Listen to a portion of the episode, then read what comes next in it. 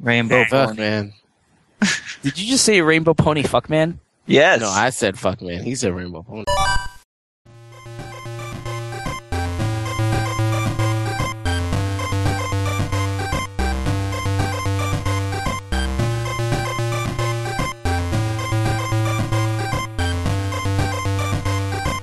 It is Saturday, January 22nd, half past noon, and a couple of days after the 3DS bombshell was dropped, even though it's not really a bombshell, we knew it was coming, and we all kind of had a guess at the price, and then people kind of complained about it, and then the people complained about the people complaining about it, and then we're back where we started, I guess, because it's not even out yet. But that's okay. Exactly. I am your host, Austin, for the Try Games Net podcast, where we talk about games, games, and other games. Here with my two lovely mistress co-hosts, Al. Games, games, and more games. Games, games, and more games. BT. Um, hi. Yay. Yay. Yay. I got Pop Tarts again this week. What kind? Uh, same kind as last week. I think I had cookies and cream. Okay. Oh yeah, well guess what? I have Pop Tarts, but I'm not eating them right now, but I have vanilla milkshake from the Oh, ice cream shop. That's damn. right, motherfucker. You, well, I, I, now I pose this I question. got chocolate chip cookie dough in the shelf in the cabinet.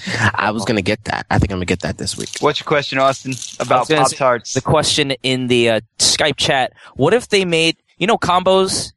Those, those Yeah, the like Yeah. pretzel They made- things. what if they combined forces and made combo Pop Tarts like just as snacks that you carry? Okay, wait. Is that a Pop Tart shell with combo style filling, or no, no, no, no. It's it's it, it's basically the ingredients of a Pop Tart, but in the combos um, mentality. So, so it's yeah, no, not even in a shell. It's just like the shape of. Oh, it would be like Bite you know how they have the pretzel? It would be the bread, and the cheese Oh. in the middle would be the flavor of Right. the Pop Tart. Oh, okay, So so, it's instead still of it- it's yeah, still a Pop Tart. Exactly, but just in combo shape.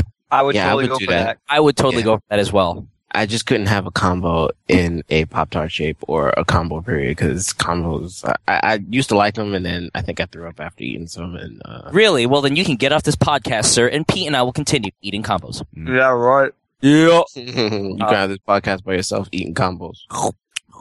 just be crunch, crunch, a dialogue of crunches. You know, I actually, I think two weeks ago, I got a craving for combos, and I went looking at the Rite Aid near my store, and all they had were like the huge Gigantor packs for like two dollars, and I was like, I don't need that many. I'm not going to eat that many, and so I went to like the uh, what's it called, like the bodegas and the the, the convenience stores like all around my neighborhood. And- Bodega. One of four actually had like the normal like seventy five cent dollar. They're now a dollar, which kind of makes me sad, but dollar size packs. And I was like, when I was a kid, those were everywhere, and I couldn't, I couldn't find them that week. So I, I almost alerted my friend from high school that there was a dearth of combos when I realized that he is now in San Francisco and it doesn't matter. So Ah, that that being Ron, um, Yep. he actually signed my yearbook with a mention about combos. I'm like, okay, great. You know what sucks about these Pop Tarts? What? I get little Pop Tart crumbs in my keyboard. Dope. yeah, that'll happen. mega Yeah. gigabyte son. But anyway, enough about Pop Tarts. Uh, we got some topicness to talk about. Um, it's centered around the DS. One of them is, is a mailbag question from Doc Brown at Gaming the Media. It's more like a Twitter question, but same thing. Um, and then the 3DS details obviously came out, and uh, there, there's some. I have some personal reactions to them. Um, nothing bombastic, but you know, some people are still on the whole like, oh, that shit's way too expensive type stuff, and you know, da da da da da. So I thought it'd be good to talk about that a little bit, and of course, what we've been playing. So, in traditional, uh, not traditional fashion, but in recent traditional fashion, as I should say, since we've been starting off with our user questions because we get so few. We want we want people to hear what our users users our listeners have to say. I will start off with Doc Brown's question. Wait, are you saying that people wouldn't listen to the entire episode? Uh, I, I, I don't know. I, I'm being pessimistic, but Oh, oh, um, but you should listen to the entire episode. But I just kind of want to get that out front so that if people are discouraged that their questions won't get read on the air, oh, believe me, they will get read on the air.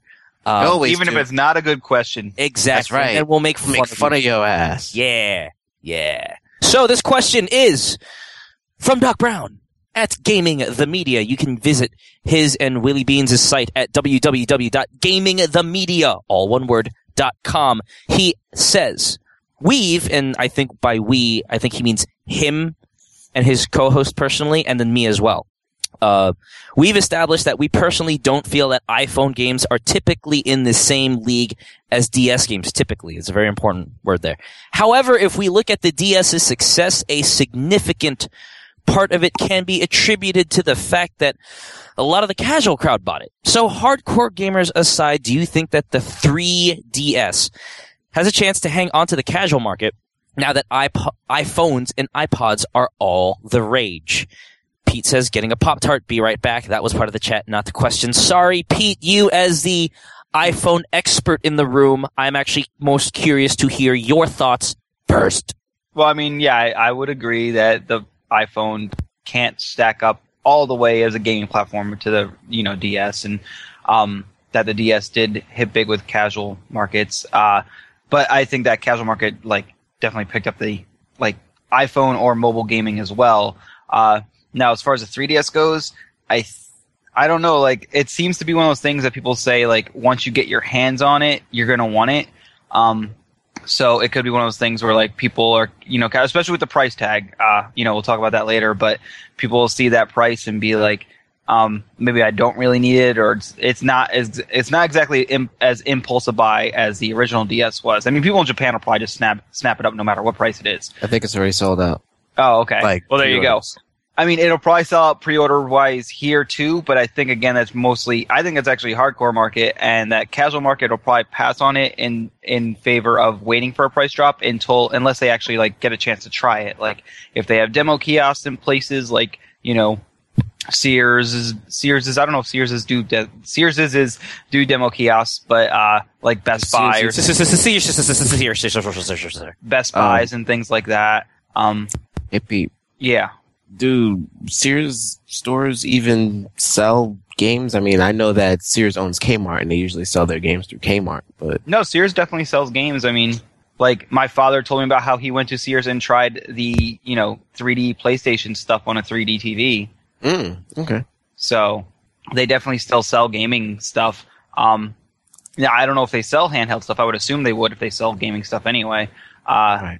But yeah, I, I mean, I don't go to Sears for my gaming shopping, so I have no idea. But either way, Right. you know, those kind of stores, if they have demo kiosks, then uh, it could be something that the casual market will like try and be like, "Oh my god, this is amazing! I have to buy it." Um, but I don't think it'll have as quick a uh, a sellout in casual crowds as the original DS did. I mean, is that does that answer the question? There we go. I, I think so. Um, yeah, me too. Alfie, you want to go or should I go? Well, I'll go, and I think I'll just say that um, I would just like to say that.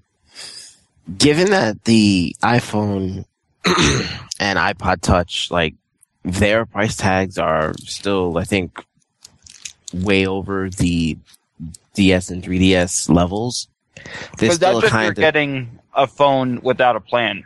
Just well, for the record, yeah, yeah. that's true. Well, and if you're getting an iPod Touch, because you can't get an iPod Touch with a plan. True.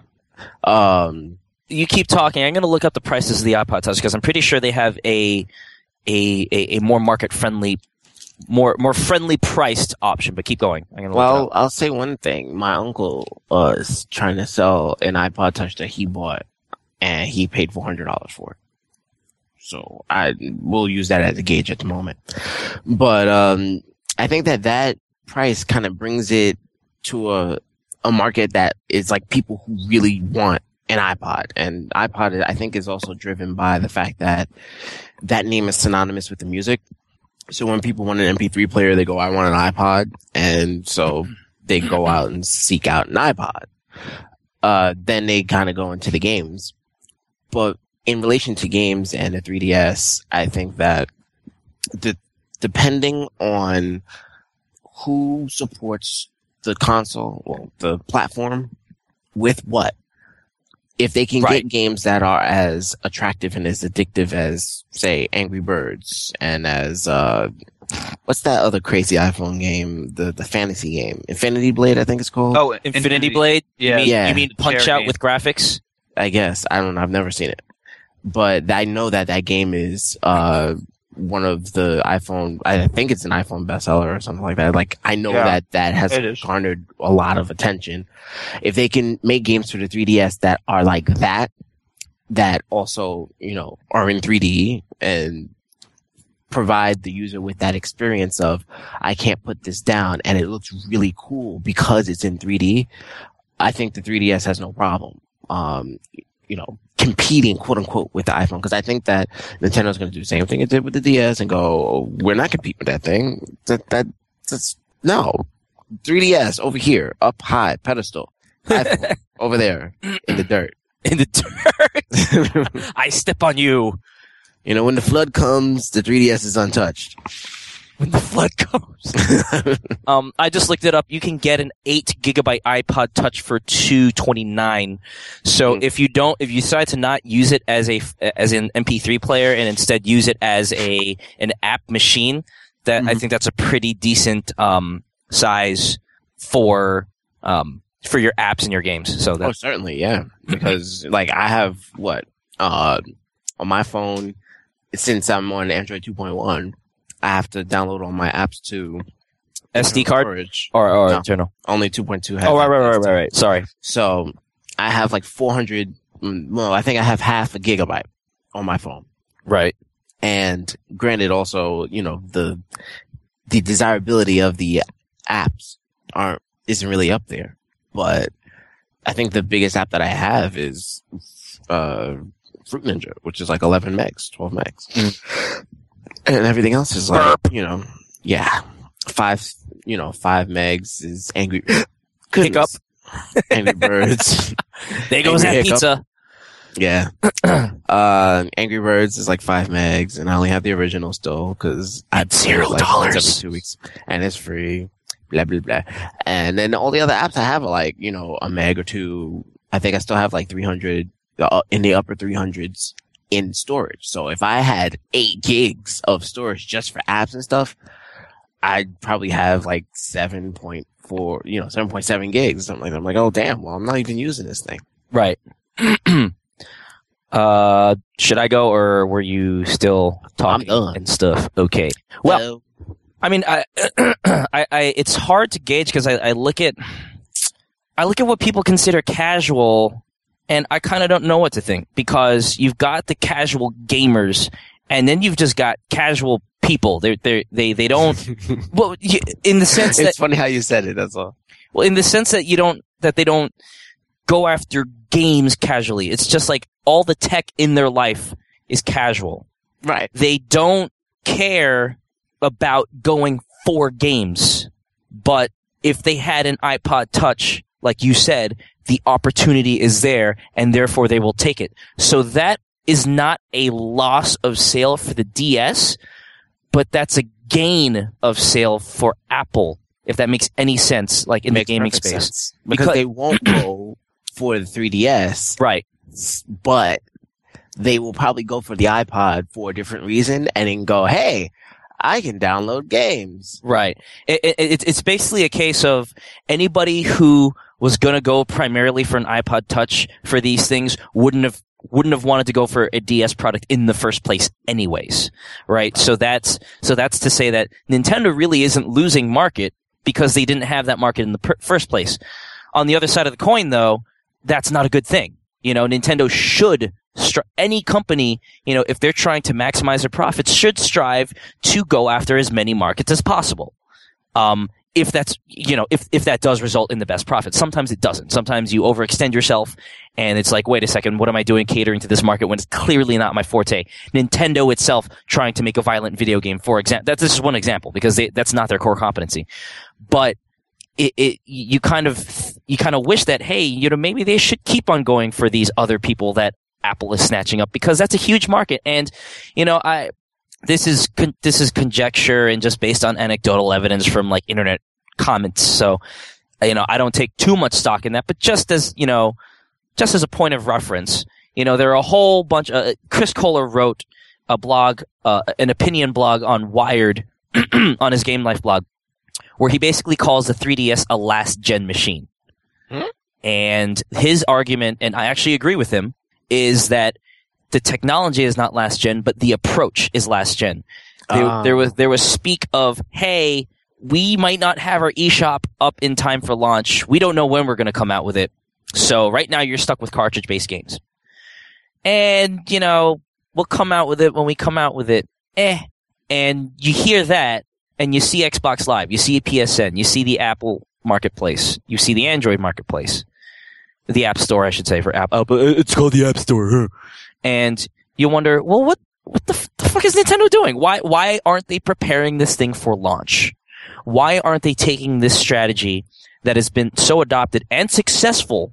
And it's not one of those things where like, oh, this is a trend of getting graphics that are better. We should keep on making better graphics. No, this is a trend of of a a, di- a distribution model that has been successful and that doesn't necessarily have a, a, a, downer to it in terms of like, oh, well, better graphics cost more budget. This isn't the same thing, you know? So why haven't they, you know, come out full force and said, you damn right, DSi shop? Okay, DSi shop on day one when the 3DS comes out, it's going to turn into the 3DS shop. You get all your shit here if you want. If you have a 3DS, it's going to let you see 3DS stuff. If you only have a DSi, it's going to block out the 3DS stuff, or it'll maybe show you a demo of it so that you can get tempted to get it. But like, you know, we'll have this one big marketplace. Um, we'll, we'll finally do the right thing and unify your Wii points with your DSi points, and we'll we'll give you like a linked account. No, they're they're, they're not announcing any of that like hardcore. The one good thing, and we'll get to the announcements later, is you know one friend code, which is great. But y- you know what I mean? Like the, this is a, a last gen strategy of like, well, we'll get to it when we'll get to it, but right now, here cartridges. Yay! Yay! I, you know, I honestly think that that's just due to, or it's a, a prime uh, factor of the Nintendo mentality. Yeah. You know that that almost Japanese centric mentality of like, um, yeah, we're gonna give you what we think you want, and not we're gonna give you what you're asking for. right, right, and and I honestly think that that's a bad thing. Yeah, I don't it's, think it's smart. not a great thing at all.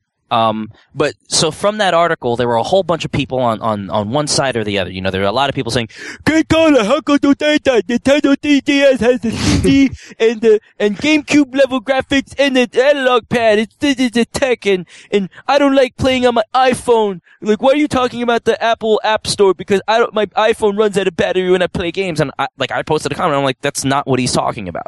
You're talking about the tech. He's talking about the approach. You know, Yep. he's right. Um, and then that, who, who's uh who's texting you, Al? I heard. No, that's my email. Okay, I, I just made a payment on my credit card. by switching to Geico. Um, Ah, ah, um, but uh, there were other comments that were like, "Yeah, I totally see where you're going with that." Like, I used to carry my 3D, uh, 3DS. Wow, I used to carry my DS around with me all the time.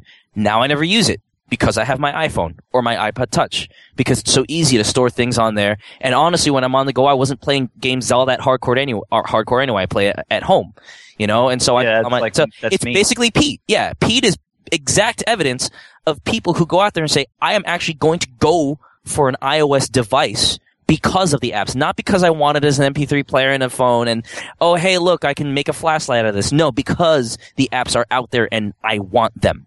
You know, there are people out there like that. And so slowly, slowly, you know, if those commenters are to be believed, and again, I, this is just conjecture. I, I'm not saying this is fact. I'm not even saying this will happen, but it's, you know, you can't ignore when people say, I used to have my DS with me all the time. Now I never touch it because of the iOS device. So is Nintendo in danger of losing its own casual market? Probably not, but I wouldn't be surprised to see it dwindle, you know, to a level where I kind of take a look and go like, wow, on January 22nd, I said probably not. I was fucking wrong, you know? Um, and then there's the, but, but then the, the reason why I still kind of say probably not is because what's most of Nintendo's casual market buying the DS for? Pokemon. yeah. So that goes to Al's point. Oh, Pokemon. Yeah. Pete, are you glossing over now? Just thinking. Yeah. You're like, oh. And that, you know, Ah. thinking about losing another 200 hours of my life. but um, it goes back to Al's point of it depends on who supports what. So Epic is supporting, you know, iOS with like Infinity Punch Out shit. You know, gr- great graphics, gameplay. What gameplay? But people like that stuff. Angry Birds, eh?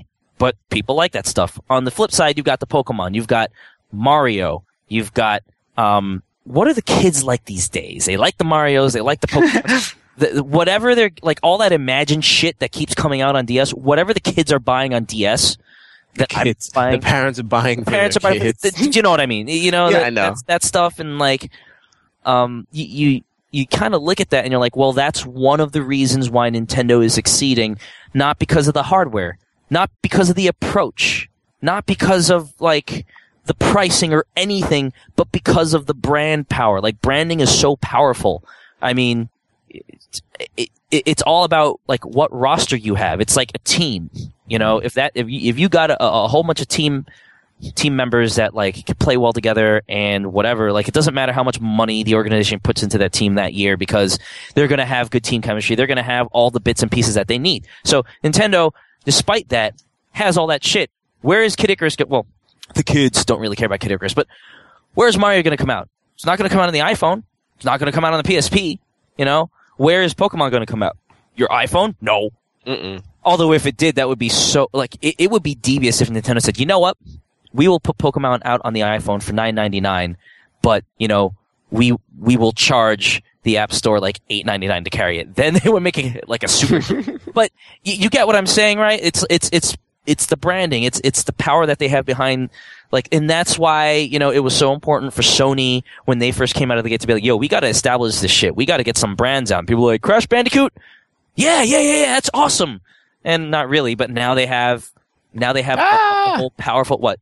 No, no. it's- Ah, fuck.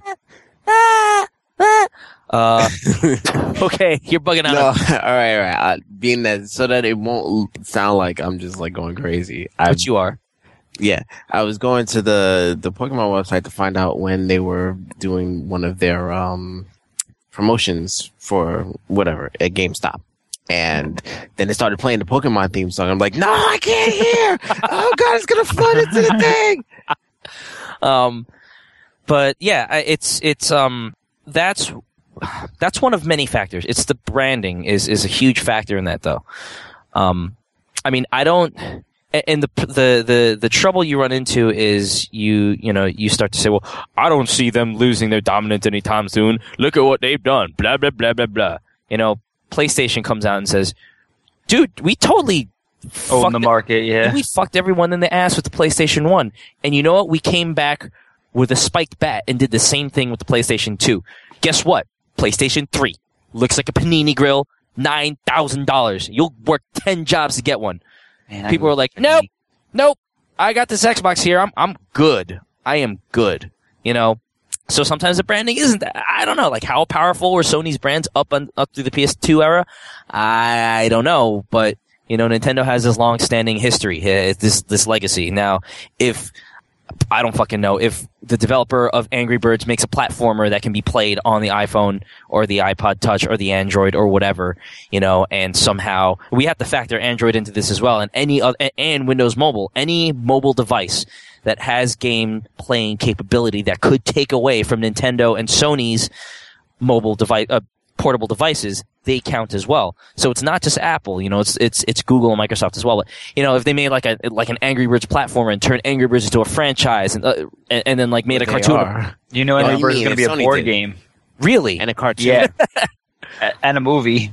Um, but you know Board what I mean? looks Like, awesome, by the if, way. If they somehow turn it into that, um, I'd like to see what that looks like. You know, then then there could be there, there might be a little bit of trouble. So you know, if I were going to give a definitive answer, yes or no, is Nintendo going to be in trouble in terms of losing its own casual market?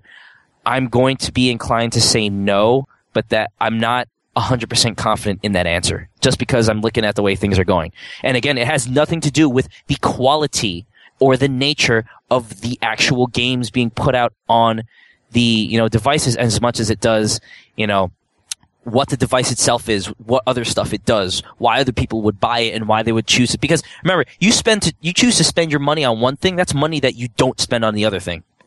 So unless you're going to go out there and buy an iPod Touch and a 3DS, which could very well happen, which is, you know, which is totally fair. I'm, I'm just saying for the sake of the average person, uh, I ain't gonna do that. ain't gonna happen. So, um, I think for Nintendo to hold on to that casual market, they really need to make it easy to do what you can do on other platforms while maintaining because you change up your approach in saying all right now we're going to buy into this online thing. That doesn't mean that you have to change your dna that doesn't mean that you have to change the way that you put out your product uh, i mean the way that you make your games uh, the philosophy behind your hardware design but on the front end you you know you change things up a little bit. You adapt while and, and i think that's what the Wii did okay? They disrupted the market but they still said yo you want to play Mario, you could still play Mario on this thing. You got you got a thumbstick, all right? You got buttons on the Wiimote. What's the problem? You know, you can do this shit maybe at 480p, but still you can do this shit. Um, and then they'll be fine. You know, I, you know, iPhone can't be like, yo, you could do the same shit you could do before. All you got to do is like throw this iPod into a do- into a docking station and then plug the docking station into a USB cord and then take the docking station and put a graphics gamepad onto it, and then you've got like a transformer and you can play iPod. You can play Angry Birds with your analog stick. Voltron. It's like, no, they can't do that. So Nintendo, why aren't you being like, yo, we do everything the iPod Touch does, but, but dude, we do it better, and you can play Mario, you know? But they, you know, nah, now there was a tweet from Chris Kohler, I think maybe yesterday, that says that there are mixed reports saying that maybe the i, not the, what are they calling it? The e-store. Maybe the e-store actually is coming out on launch. We don't know yet. So that's all just, you know, based on if they actually go ahead and say, yeah, we'll give it to you when it's ready. And, you know, we didn't really spend time on it, but, you know, if it does come out, then everything is moot and we'll see what happens from there. Um, but I think the price point is certainly another topic of discussion, which we'll get to uh, when we actually talk about the uh, 3DS news. Um, that's a big factor into it. But uh, I am done with my raving and rantology. Is there anything else that you guys would like to comment on before we kind of take a quick break and talk about what we've been playing? 250's too rich for my blood. Too rich for your blood, Al. Talk about that later. Yeah, we'll talk about Move that later. on. Alrighty, we're gonna be right back with some what you've been praying because that's how I say it.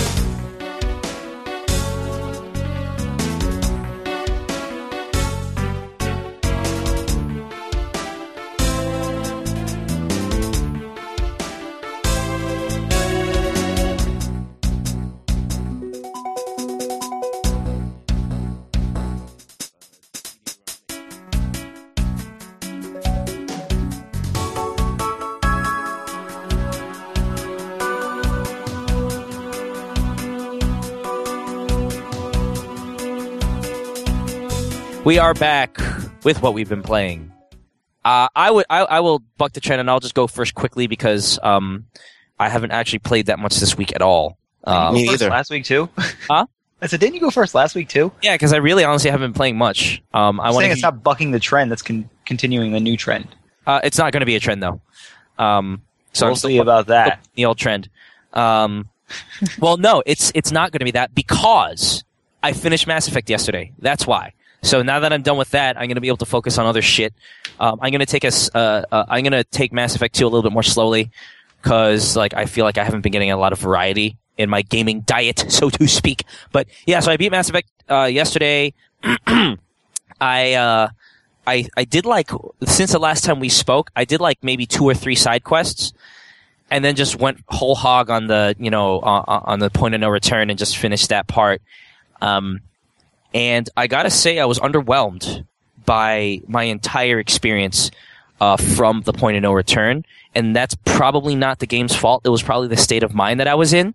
I probably should have done more side quests, um, but when I look back on my experience with Mass Effect, you know, it, it, I in the middle of my experience, I was saying like, "Oh my god, this this shit is great," but now, like contemplating on it, thinking about how much time I spent out of the Citadel doing really stupid planetary side quests, I really didn't have that much fun. I didn't like going in the Mako, not just for the controls, but then like finding the ores and then finding like the stupid Solarian bodies. I really didn't go for that. But like the side quests of like, oh, this is a missing person. You gotta, yo, you gotta find him. And it's like, all right, I'm gonna go to this planet. I'm gonna find a signal beacon. All right, now I'm gonna get this beacon. Now he tells me to go to this other planet. Now I'm gonna go to this other planet. And here's a base that I shoot some robots in. And then, oh, the guy's dead.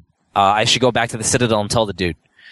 I, and it's a real shame because like maybe I feel like maybe if I had stuck to just the main storyline and finished the game in 15 hours, I would have been like, "Yo, game of the fucking century," you know. But I, I, I hate saying this because I what I enjoyed about Mass Effect, I really really enjoyed, but they need to. I, I really hope they throw all that shit out in Mass Effect 2. Uh, All that is gone. No, all but it. all, like so the side quests are actual like you actually feel like you're going on a quest and not just being like I'm gonna go on this planet now and just be like yo hey he's uh, what I'm saying is that this a lot of the side quests that weren't in the Citadel proper felt like they were just kind of templatized throwaway like oh you're gonna do the same thing it, it, it felt a little They bit were. A lot of them were either you go find somebody and they're dead, or you go find somebody and you have to make them roll. right Or you have to go and uh did you do uh this one side quest where you had to defend um uh a, a like a station against a Rachni attack? That was actually pretty cool. I did not I should have done that but like that was I don't know if uh I don't know how it was found or if it was a part of I guess it wasn't a part of the main Yeah. quest. But there was a station and they had all these things, turrets and everything. right And you could man the turrets, you could either get in the Mako or you could sit in on the front line. You had all these different options and Rachni would come out in waves. And you had to protect the um the station from getting overrun. Yeah. Yeah, and see, that's why I said that it's it's probably due to my own frame of mind and my the way that I approached it. You know, like I said, it's not the game's fault, but just my experience with it wasn't as, and and it's also probably my fault for listening to other people and having expectations. Right? Oh, best game, blah blah blah. But you know. Uh, you know, I'm definitely going to go back and try to do it differently and try to be like, yo, I know this side quest. I don't want to fuck with it. I'm going to do something else because it doesn't sound like fun what I was doing before. Um, but I, you know, it was a combination of the Halo effect and the Assassin's Creed 1 effect, where a lot of the stupid Mako shit was just like, hey, look, I am driving down this long piece of terrain, and then I am going to try to climb this mountain, and it's going to take a really long time.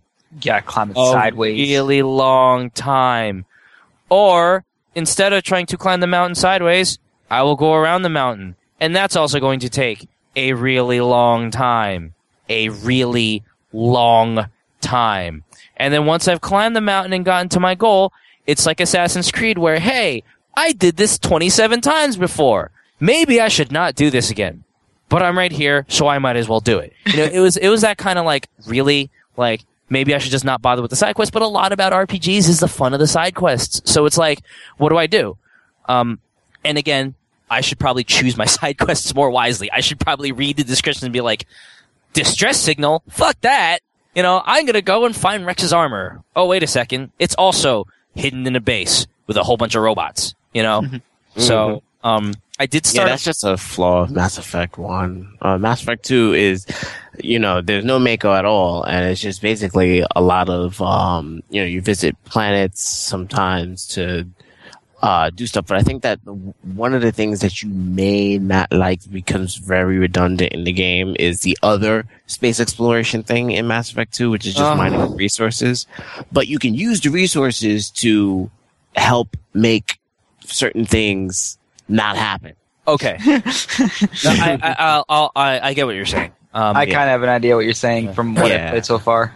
Um, but I, so I did start Mass Effect 2 a little bit. I played it for about maybe half an hour before the podcast started. Um, I imported my character, but they did give you the chance to recreate her. Well, him or her, depending on what you did. So I imported my character, but I gave her some facial reconstruction to get rid of the bulbousness of her for, uh, of her temple. So she doesn't look like a light bulb anymore. She still has a kind of bulbous-ish head, but she doesn't have that thing where if you turn her at a weird angle, like her temples just jut out like fucking.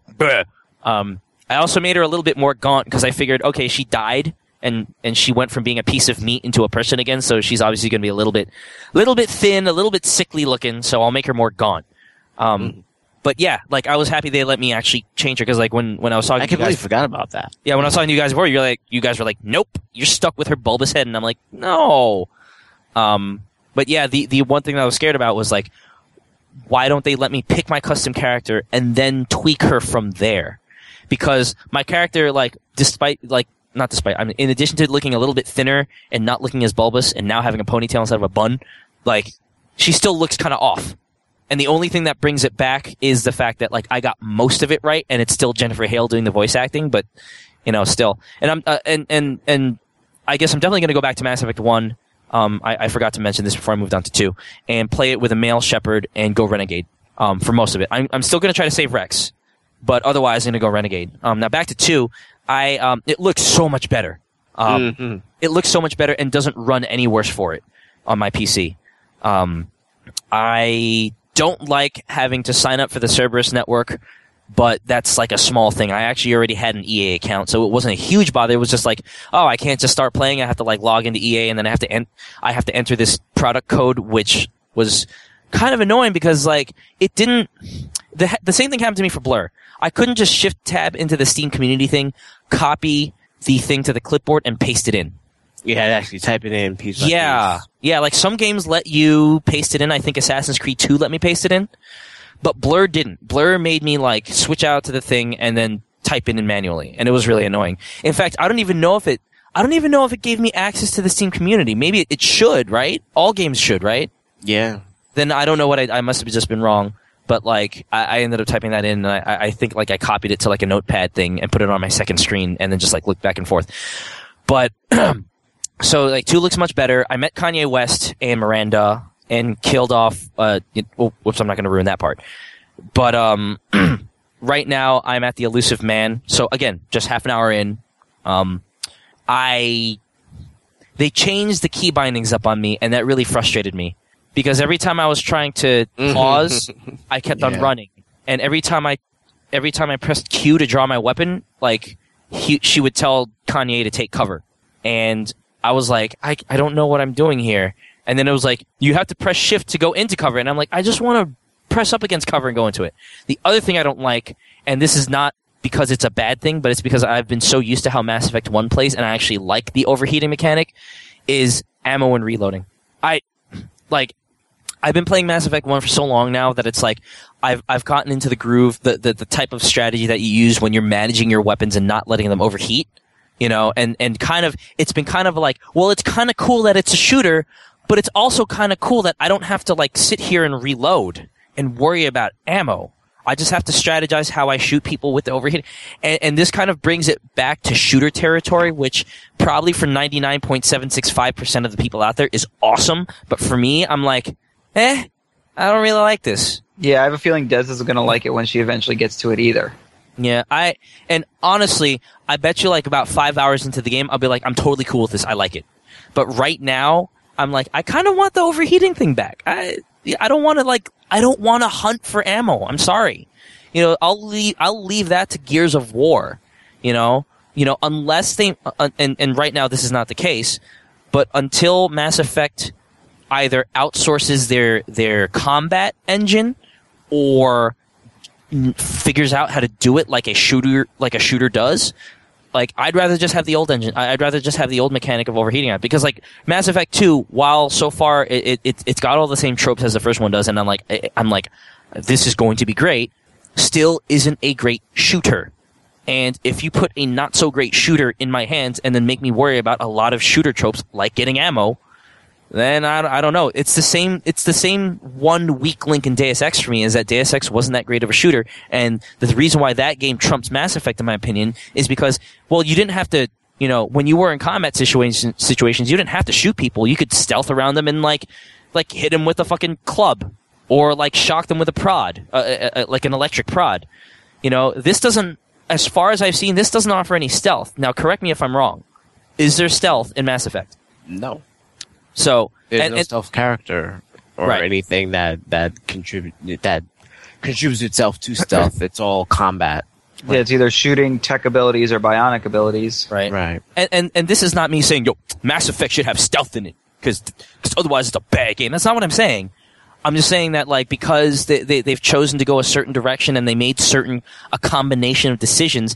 These com this combination of decisions uh, is making me a little eh, iffy about certain things like the combat. But I have no doubt that when I get into a mode where I'm talking to people and I'm getting experience for being diplomatic or being an asshole or knocking people out with the butt of my rifle or whatever, I'm gonna love it. But right now, the combat, I like Mass Effect 1's combat better because even though it was jankier, it knew it was janky and it kind of played up to that.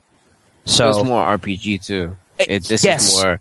yeah, It's actually less rolling when. I don't even think there is rolling when you shoot this time. Yeah, It's I don't- I don't- based on accuracy. I don't necessarily mind the mind the lack of dice rolls, but if you're going to do that, then again, you have to have a much better shooting engine, and right now it just feels clunky, you know. So it, it kind of doesn't fit with itself, and that's kind of why you know Deus Ex was still in the middle of it. Like while you, um, while it was still so- somewhat accuracy based and you had ammo and you had to reload and shit, it still was heavily based on your skill level. So, like, if you had a sniper rifle, like, you, it would be hard to shoot because your reticle would be moving all around or something like that. Or if you had a pistol, like, you remember Counter Strike, how the, how the crosshairs would expand when it, when you became less accurate? Yeah. Deus Ex does that same thing, right? And so, like, it would take a longer time for the crosshairs to shrink down again if you had a lower shooter. See, they found ways around that other than just saying, yo, straight up dice roll. You rolled a 1d79,000 and you rolled a 3, so you missed, you know? So, I don't know.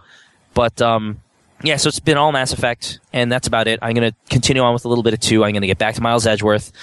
Um, I'm going to try to play some, uh, some more Blur. I started that. I didn't really talk about when, when I started it, but I'll talk more about it when I play more of it. Um, and I also am going to try to tar- uh, try some dark Darksiders as well. Um, I played about an hour of that, and I really liked what I saw. So we'll see what happens. Al, Pete, you guys can fight over who's playing. I'm going to get some water. What? Yeah, go. I Uh, only played one game, so go ahead then. uh, I played. And honestly, I you talk because I want Austin to hear what I have to say. Oh, well, fine. I didn't really play much either this week. Kind of all the same standard stuff. Uh, hang on, let me open up my Steam, go to my recent games thing. Um, what did I play recently? So I played some more Fallout 3, obviously, and uh, making progress in that. Um, I started out playing the game where I was like kind of in the mode of you know whatever happens happens. Provide I mean except for death, you know obviously got to reload on death. But if like Right. something got screwed up or whatever, or like I accidentally killed a character that didn't mean to die or something like that, that I would just deal with it. But uh, actually, where I left off uh, was I, I, I actually I left be, right before where I left off because I got a little bit further. But um, uh, there's this one side quest where you're supposed to take this one object to somebody in a town, um, and uh, like when I got to the town, I uh, and I only went to the like okay. So the way I'm role playing a character is that the object that I picked up and I'm supposed to deliver, I figured my character would actually want to keep. Um, and uh, so I like was going somewhere else story related and kind of passed near this town. So I figured I would go in to the town just to meet up with this guy I'm supposed to deliver it to and see what that's all about, but not actually deliver the item because I didn't have it with me. Um, and uh, so I went to the town and I went to this guy's house and he wasn't there. I was like, well, what the fuck? So why isn't he there? So I there's one other little. It's like not even really a town. It's a it's a little thing of two huts. Um, so I went to the other house and some girl was there and uh, like I wanted to ask her, you know, uh, if she I wanted to see if she had any information about this guy. But the questions I had, the questions I asked role playing wise didn't give me inform- any information. So then I left and I was like, um, okay, well this is not very beneficial, and now I feel like my character just wasted her time. So I reloaded. So then I went back and did into the town and uh, like kind of followed my same pattern. And um, this time I asked the girl questions that weren't like stuff that my character would say. So I got the information I needed, but then I felt like, well, this isn't what my character would have said. So I reloaded. So um, this is when you start playing D and D. yeah. So um, I kept doing things like that, trying to figure out what the best possible outcome was for me, until I eventually just realized, like, well, th- all this is fucking stupid because now I'm just not playing my character. So then I wound up, uh, maybe on like my fifth or sixth reload, I wound up just going through what I did the first time. Uh, you shot her in the face. no, although there was there was one time where I did shoot her in the back of the head just because I was annoyed. um, With That's- what? it's always fun when you have like a, a character say something to you, and then you know after the conversation's done, they turn around to go on their scripted walk movement. As soon as they turn around, you enter VATS and just blast them in the back of the head. Um, but anyway, I kind of, I kind of want to do that with Mass Effect in my next playthrough. Hang up on people and and shoot people when they're like when when they're going crazy or whatnot. oh, in Mass Effect 2, there's definitely I don't know I don't think you've gone to any parts yet, Austin, but there's Oh, definitely parts this- where they actually have the interrupted conversation mechanics. Yes, Where, like, it'll It show is the- so awesome. The trigger will appear for a minute, and you can hit it. Like it'll be like I think it's right trigger for uh, Renegade options and left trigger for yeah, Paragon. and you could just shoot him in the face. But like it'll be different depending on the situation. Like right, like it'll just do a scripted thing. But yeah, it's like you can just be like, I'm gonna end this conversation now. But of course, you still have to wait for the prompt. So it's not exactly what they originally wanted, right. but it's getting better. Um, Sometimes and yeah, have it is. really funny, funny. thing where you have a dialogue option, and the dialogue dialogue option is like shoot them. Yeah, yeah, yeah, yeah, yeah. I love Yeah, those. I, I, I've seen some of it. I, I just remember um, whenever like I, I, I'm, I'm a diplomatic person, so I never did this. But whenever like the council would like dial in to like our little cockpit and, and, and start to address me, like when one of the options was disconnect, I was always like, "Sh- should I, should I just hang up on them? I'm just gonna fuck. No, I shouldn't. I gotta hear what they have to say. But I think, I think vatsing someone in the back of the head sounds even better. Yeah. Um. All right. So uh, anyway, other than that, the only other stuff I kind of like, I you know, I played some more Recettear and some more Super Meat Boy. Um. And uh, yeah. Um. The that was really all I played like on my PC and stuff. Really didn't get much PC gaming except for some Fallout 3. But on my iPhone, I started playing Puzzle Agent, um, which uh, is a Telltale game, and I have it on my P- PC as well. I actually started playing it uh, before I bought the new PC. Um, but then when I had bought, you know, like built my new PC, and I didn't, it doesn't on Steam. It does not have Steam Cloud support, so I would have had to like redo all the puzzles anyway. So I figured since I had it on my iPhone, I would try playing it on that, and I actually like it better because it's it, that's a nice game to lay down in bed and just like kind of relax with, like before going to bed or something like that. Um, it's definitely a Professor Layton style game, uh, and um, it's got a pretty twisted story. Like I, it seemed really simple at first, like you're this FBI puzzle research agent guy who goes to this small town because a factory closed down that makes that supplies Washington D.C. with their erasers. Pete, Pete, I need to interrupt for a second because yeah, I just went and searched for Puzzle Agent on the Android marketplace. yeah. Here are the eight results.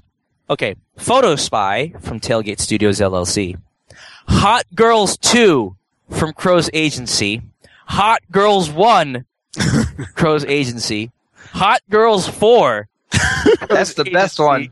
Memoirs of Sherlock Holmes from Droid eBooks, Hot Girls 3 from Crow's Agency, Hot Girls 5 from Jesus Crow's Christ. Agency, and AP Today in History by the Associated Press.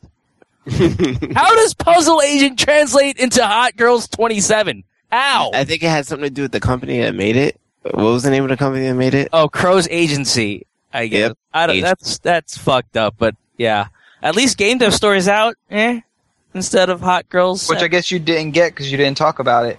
I did get, and I haven't played it play it. I didn't play it yet. I just have no desire to play anything on a phone. That's why I haven't played it yet. And I'm like, I should get to it. I heard it's good. I heard it's an actual game that doesn't suck. And, Yeah, and I, I- could take, I like and I it. could take it anywhere with me. But I just, I don't want to play it on this thing. I don't like it's it's like a psych, psychological barrier. It's like like as soon as I stopped playing Angry Birds, I never wanted to go back to it. And it's sad because the birds make funny noises. But I, eh, Oh, they make noises. they don't make noises on yours. I Apparently, have Crow's sound agency off does not make time. iPhone games. What's up? So apparently, Crow's agency does not make iPhone games. Oh, you want the hot girls? Hot girls. you Girls know why? Five. Because Hot Girls probably is a violation of um. iPhone's yeah, iPhone doesn't network. let porn on their. Uh, Well, it's not really porn because that's against Google's TOS too. But it's just like probably girls in bikinis. oh, And you I- get girls in Apple probably bikini like, on iPhones. that's- They do. Yeah, Girls. Just girls in bikinis, just all willy nilly, just chilling. yeah. Oh, so then I guess uh they're just not good enough. Plus, I girls don't understand why people make apps for that because you know these are smartphones and they have internet access, so the apps Yeah, are kind of just- redundant. They do, you know, the- they, the they, they do that a lot. They make websites into apps because they want to. They feel that by change, and I read an article on this, but they, they feel that by changing it from a website into a dedicated app, that psychologically the user feels like they're getting more functionality out of it.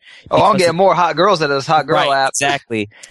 Well, because like it's it's ta- like a website is a sta- uh, like a website conforms mostly to an HTML standard or some kind of standard where if you make an app out of it, you can customize it with like how you access everything. And so they feel that once they package it that way, half the time they could charge you for it. And that's why they do that. Yeah. You know. Yeah. So Would they charge you for hot girls?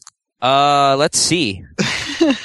well, I get my hot girls for free, so I don't need to go on the marketplace. But let's see.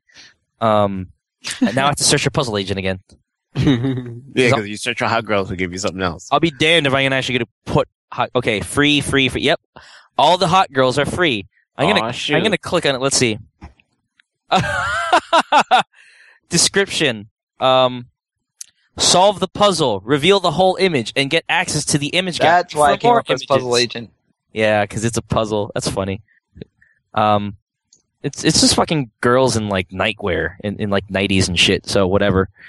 You can get you can, you can get your fix of that like by going to like like a fucking club or Victoria's. Secret. or Victoria's Secret. Yeah. Anyway, um, that's So what's up? No, I was talking about Puzzle Puzzle, Agent. Agent. I'm sorry, Puzzle Agent. What's up? So anyway, yeah, uh, Puzzle Agent, good game. Kind of like Layton. You should play it. I saw the trailer. have that, it on- actually. I saw the trailer for it on Steam, and I was immediately interested. But I, it, it, it was one of those stupid things where like I got too many games, I'm not going to buy one, and then I went ahead and bought something else like the, the week later. it has a weird art style. Like it seems It's like, like, an it's old cartoon. Yeah, but it seems like it's laggy or like uh, stuttering and stuff. But that's like Oh, the the art style. And what's that? Is it squigglies like um Yeah, that's how they used to squiggly- do uh like shoot Home movies. I don't know if you're yeah I was gonna say home movies but I don't know if you know home movies Pete. No, like, but I know what you mean. Like that squiggle art, because like Doctor Katz used to do it, and Yes, That's um, what it was, Doctor Katz. Uh, but yeah, I mean, it's definitely that. Like the guy who wrote the story for Puzzle Agent is apparently like a renowned writer of, I guess, children's works or something like that. Um, a pedophile. uh, but uh, he like um, anyway, yeah. Anyway, uh, so it's got the weird art style, and uh, like it's like I was trying to say before. It starts out rather like simplistically, where you go to this town and like no, it doesn't seem like anything major is going on. But then out of nowhere, it takes a really twisted turn, um, which I don't want to spoil. But it gets kind of dark and like weird, and like so now I'm a little bit like iffy on playing it uh, like in the dark at night because it freaks me it freaks me out a little. Um, Hmm. How many matchsticks do you have? There have not been any matchstick puzzles yet. Okay, just making sure. The puzzles are generally seem a little bit easier than Layton, at least for me, because I've had no problem. I think I only messed up on one. Um, and it gives you the way it works with their puzzles is uh, when you solve a puzzle, it'll give you a like uh, FBI rating or whatever, like a, an agent rating. Because you are a puzzle agent. It's not Yeah. just a, it's not just a pun. You're actually an agent. Yeah, so you get like top agent or like acceptable agent or something like that. So like I think I, I get I gotten top agent on I think on every puzzle I've done so far except for one. Um and that was just a simple mistake of not really understanding the puzzle very well. Uh and afterwards cuz like after you solve it you can click a button that says how and it tells you exactly how it was should have been solved like correct, correct way and stuff. So it's got some extra little things that Layton doesn't do with its puzzles. Um plus it has a built-in hint system kind of like how Layton has but this is a lot more uh, lot more um, how do I say it? A lot more quantity in the hints, I guess, because uh, at least I think I don't know because I haven't used it yet. But you pick up pieces of gum, like already been chewed gum, um, and that's how you get your hints because the agent needs to chew gum to help him concentrate on puzzles. And Ew, town- so he chews already chewed gum. the town has not had a sh- the town Oh. shipment of gums in the spring, and he's there in the winter, so he's got to settle for whatever gum is laying around. Oh. Which, because of that Tray the reason I have not used the hint, hint system because I think that's gross, and I don't want my agent chewing already been chewed gum. I wouldn't either. So I have no idea how the hint system actually works, but I have like 25 pieces of gum, and I don't know if I could use them technically all on one puzzle, or if it does limit it to like three hints per puzzle or, or something like that. Um, but yeah, so uh, puzzles aren't too hard so far, and like I said, it's got the cool art style and stuff. It's just like it, it like it definitely gets really interesting about like an hour or so into the game. Yeah. I, I, how long is it? I have no idea because I haven't been it yet, but I, I No, but I mean, like, is it is it is it like a, a shorter epi- like episodic type game, or is it supposed to be like an eight hour type game? it's not pro- it's probably a little bit in between because it it wasn't necessarily like it wasn't promoted as episodic but they I know there was planning like Telltale is planning on doing more but they're probably not going to now because of the lackluster sales for this I've heard Oh, that Um, sucks. Oh, I should so go. and I hear it ends on a way that like it really sucks that they're not going to do another one so Oh. that's disappointing when I get to the end um Mm-mm. but um yeah like I, I I'd have I'd guess that it's probably I think I don't know how long I've been playing but I'd say it's probably like a three or four hour game if I had to guess gotcha. I have twelve matchstick. L, what you been playing? Uh, Or Here's a Heroes of the Light. That's it. I haven't. I've had like very rough week. Uh, very busy with Utah. trying to sleep. No, I actually didn't get to the computers until Friday, and that would be last night. Actually, it was Thursday night going into Friday, and then Friday when I got home, and uh, I delivered one of the two today, and I have to get a NIC for the other one because uh, that NIC is busted. the onboard. Busted up. Yeah, Fuck. I'm sorry. I Uh, had no idea it was bad. it's all right. It's only ten bucks, and I, you know, my grandmother's gonna pay for it anyway, so it doesn't matter. uh, Like Nana's gonna pay. I don't Yeah. care. So I am now nearly at the end of uh, Four Heroes of Light. I've saved pretty much all the towns, so now uh, I'm at the last town that needs to be saved. And uh, I actually, it looked like the boss was like right in the beginning, but there's a dungeon. So I explored the dungeon and uh, had to leave to go deliver the computer, but I really didn't want to. um, there's a lot of treasure in there, and the fights are really easy right now. I, took out the um, I, the the class formation that I was talking about last week. Uh, after I beat the last the the boss that I had beaten, because I just really wanted to get out of monotony of doing Mysterio and then being unstoppable and fighting. Like there was a fight, the, the last boss fight I had to do was against, uh, I don't even remember what the boss was. A thing. Uh, it, it was a, it was a demon of some sort. And you would think that the demon was weak to light and it used dark attacks. Well, it did use a dark attack, but it was resistant to everything. And I'm like, okay, So, so How it didn't have any beat this guy? weaknesses at all. it didn't have any weaknesses.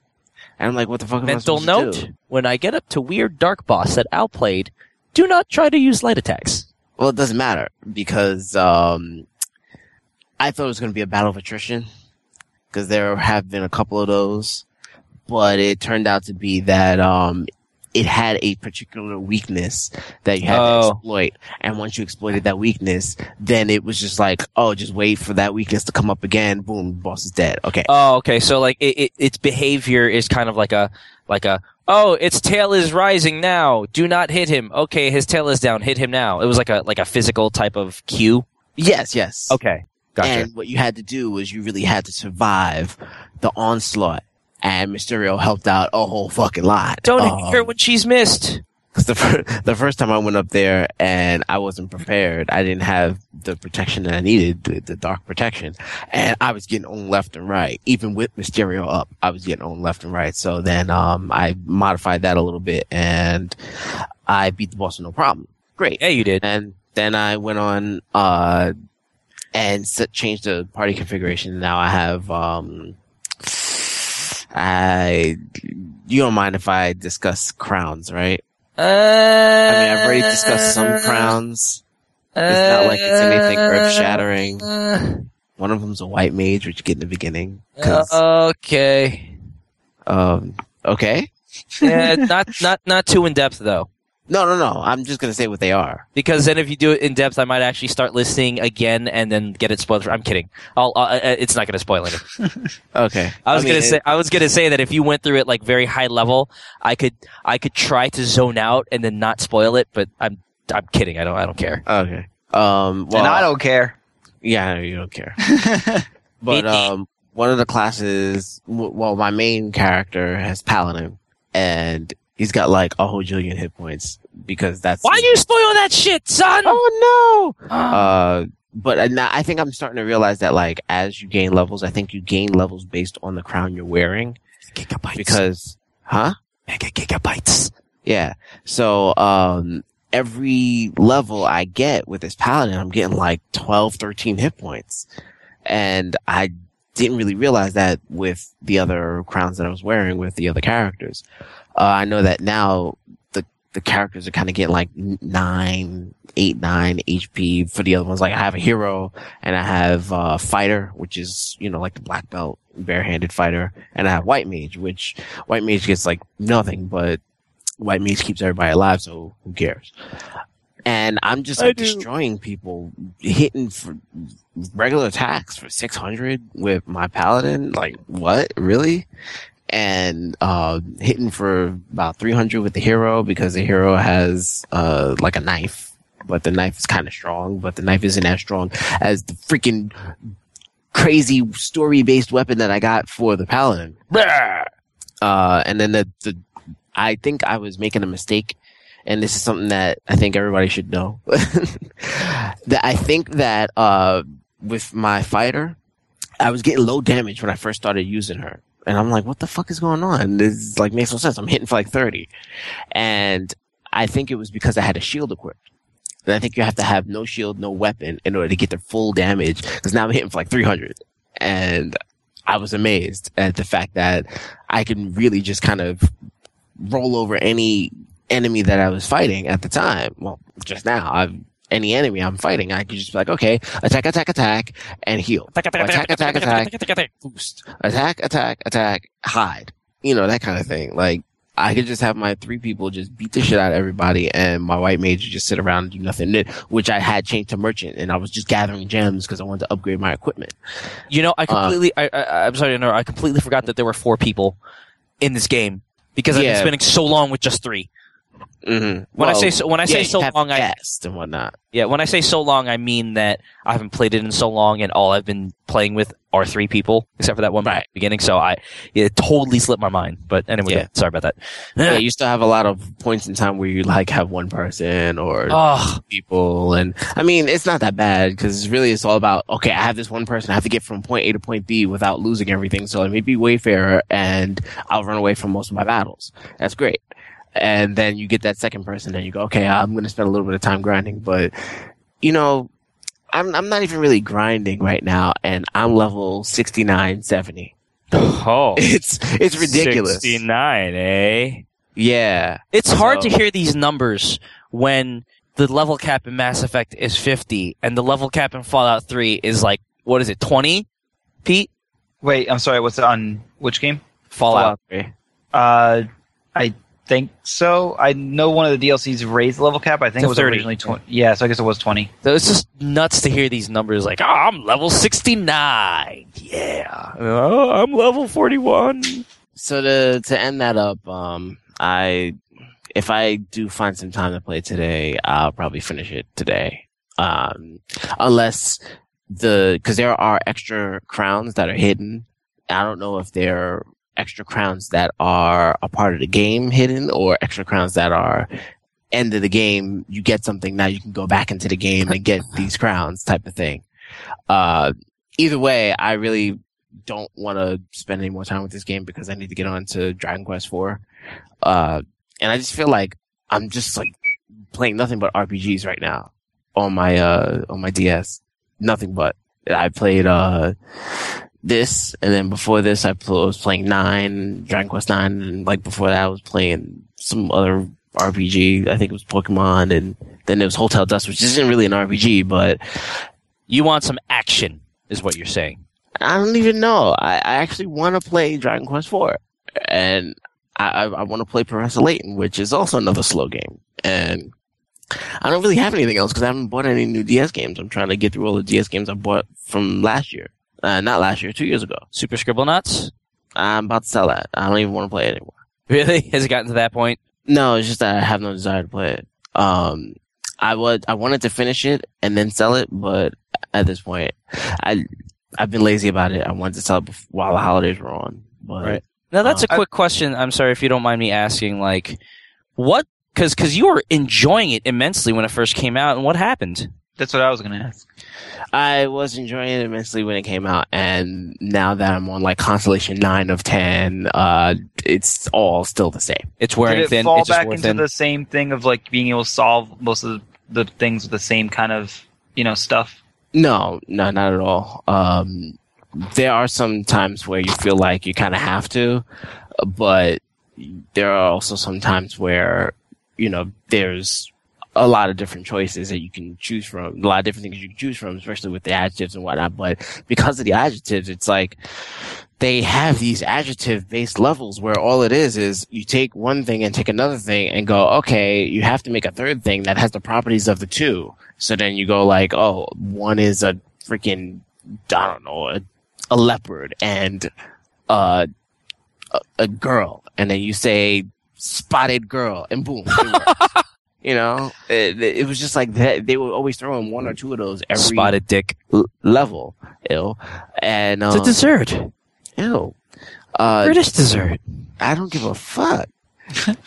spotted dick. They would throw that kind of thing, and I would always sigh every time I got to that, and you know, it it just wasn't really. Eh, there, there isn't any longevity in it for me. It's not like I can go really like I really want to go back and solve these puzzles again, et cetera, et cetera, et cetera.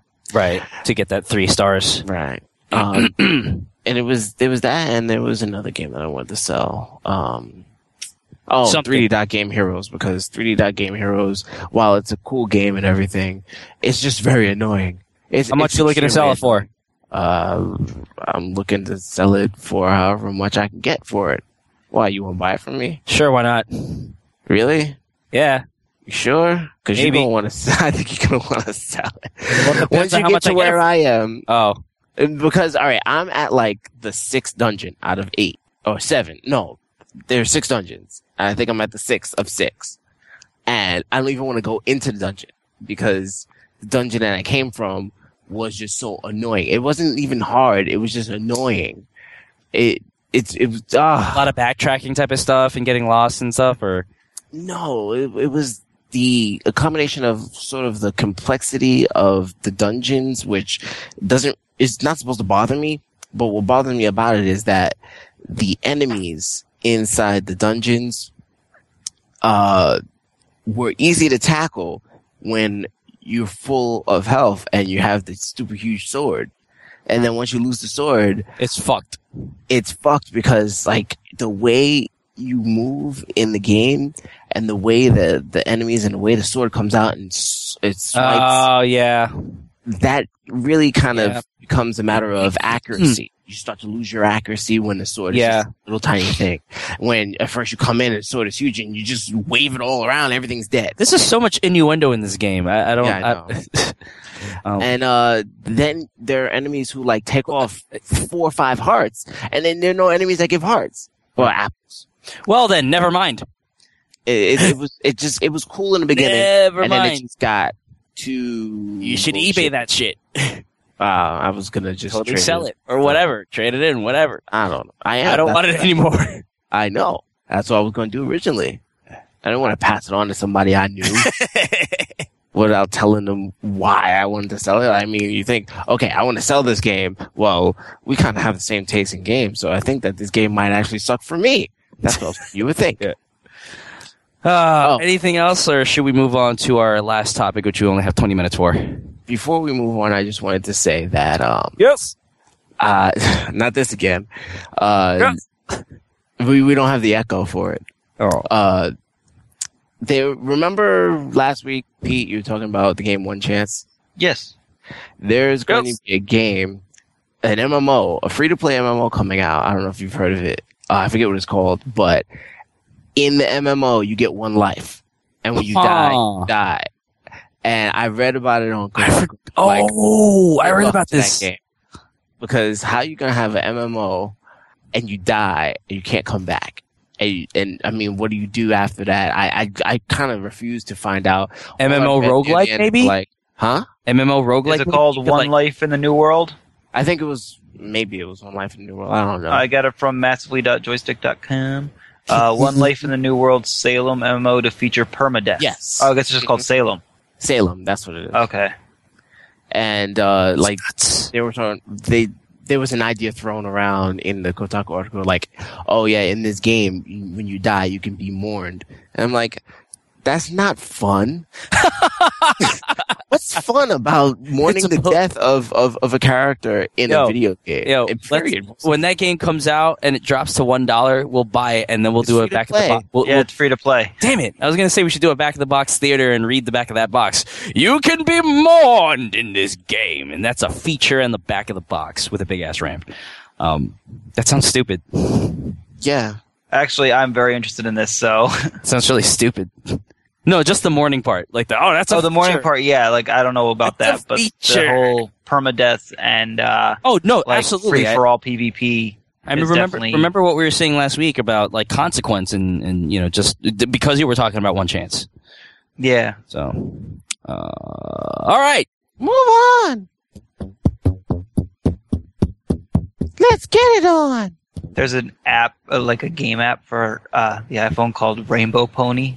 Rainbow Pony Hot Girls 5. All right. We'll be right back.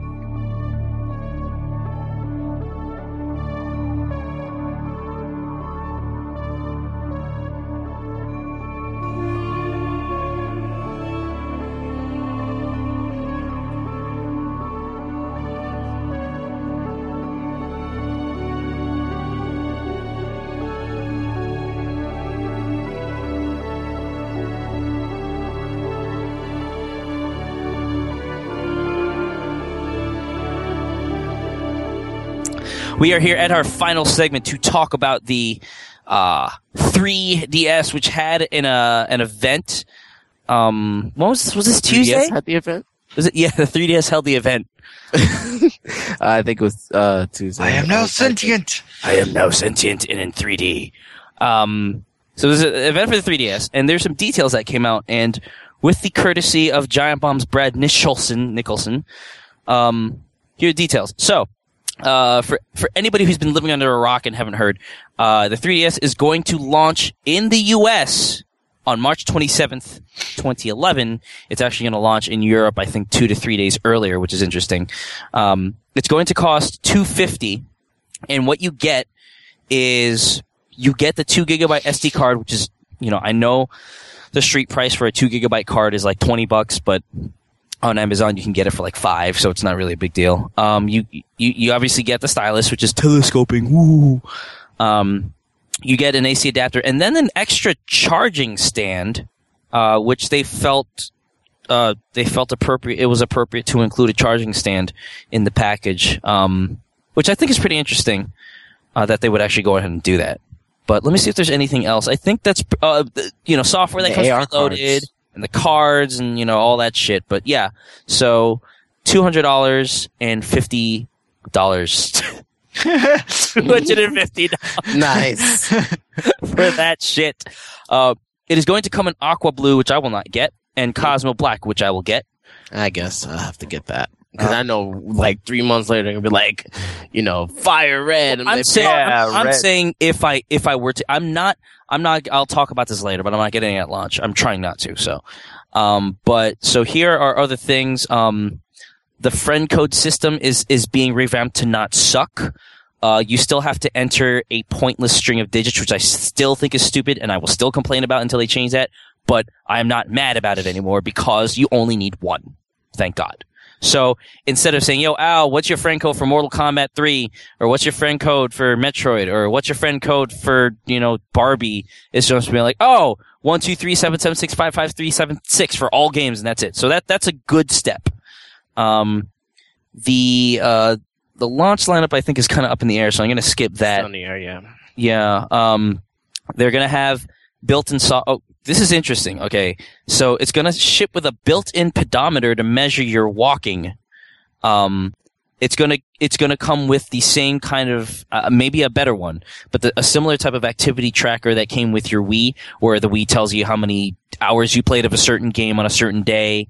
Uh, Those fucking little Wii emails are annoying. I don't think they're annoying at all because like they, they don't take up any space and they're just sitting there. Uh, I actually I actually think it's cool because like um I think Hacking- it's stupid. like well too bad for you lacking like in game like like I can't find anywhere in Super Mario Galaxy how many hours I've played that anywhere. Um and I think it would be nice if the Wii actually tracked it as a total. Um I think they do. Well, they do. you've never seen it.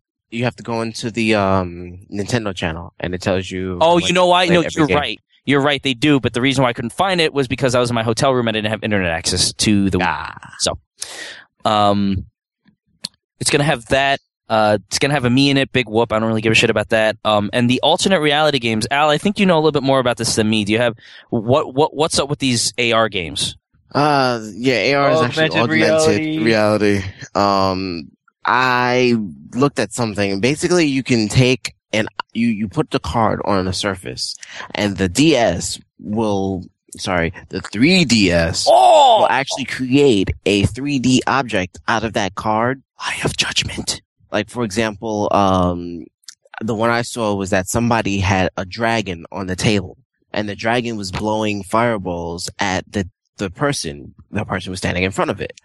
Then they went around the table and the dragon was still going throwing fireballs to where they were standing before and then the dragon then figured out oh shit they're not standing there anymore. So they turned around and found them and shot fireballs at them again and um, essentially, what it does is it puts video game, 3D based video game objects into the real world through the 3DS. Right, right. So it's it like you. It, it's it's based on the two cameras that like are, are looking at the uh, surface that you're that you're playing near. Right. Yes. Okay. Um, which which I think is a pretty cool technology. Um, I, I just you know it's one of those things that it sounds cool in concept, but then you get to like I, I whispered you know snarkily, but it's true. Like you get to the eye of judgment thing where it's like, are they really going to support this? Is it really actually going to be as cool as it sounds, or is it going to be stupid? You know? Right, and that's that's the main problem, especially with Nintendo, because Nintendo will come out with stuff that's really cool and not support it. So, Support. You know why I was gonna say that? Because I was gonna say fucking support it. Because every time I think about shit that they have that they don't support, I think about the shit that E-reader. I have, like the e-reader, Which I didn't waste Like- my money on. Uh, sh- other shit that I had in the past, like Super Scope, Super Scope Six. fucking Super Scope, and uh, Broadband adapter for GameCube. What? Modem for GameCube. The modem, yes. Uh, the I Game Boy broad- Player I said broadband not- adapter, but I downgraded it to modem because no one bought that shit either. Wait, they had a Rock Band adapter for GameCube? Broadband. Oh, broadband. Yeah, I had- think. Uh, yeah, I have the I have the broadband adapter. I just have the modem and broadband adapter for the Dreamcast. Which Barack O. Barack. Obama microphone. Oh yeah, uh, the well the Obama microphone was kind of yeah yeah yeah that's one of them too, and um I was about to say, what are they? Come on, name me a game that I matters. thought there was another game. One. I mean, even if there was one, it doesn't matter because I think uh, e-reader supported two games: uh, Animal Crossing and uh, that Mario. other shit, Mario Three. Um, I don't even Rob. think about. Well, yeah, Rob we only had two games. The Power Pad, which only had like three games. Uh, Force, the Power Glove. U-Force is not a Nintendo product. Oh, that's right. You're right. Power Glove, which only had like one game, but it was supposed to work with every game, but it didn't work with every game. So fuck it. it was. oh. Oh man, there's so much more. There's the Game Boy printer and the camera. uh, shit. the Game Boy. I mean- by all rights, I heard that thing was actually kind of awesome, but still, Yeah, but it wasn't supported. yeah. It wasn't like there were games coming out all the time because of it. We'll see. Uh, I uh, Uh, go go ahead.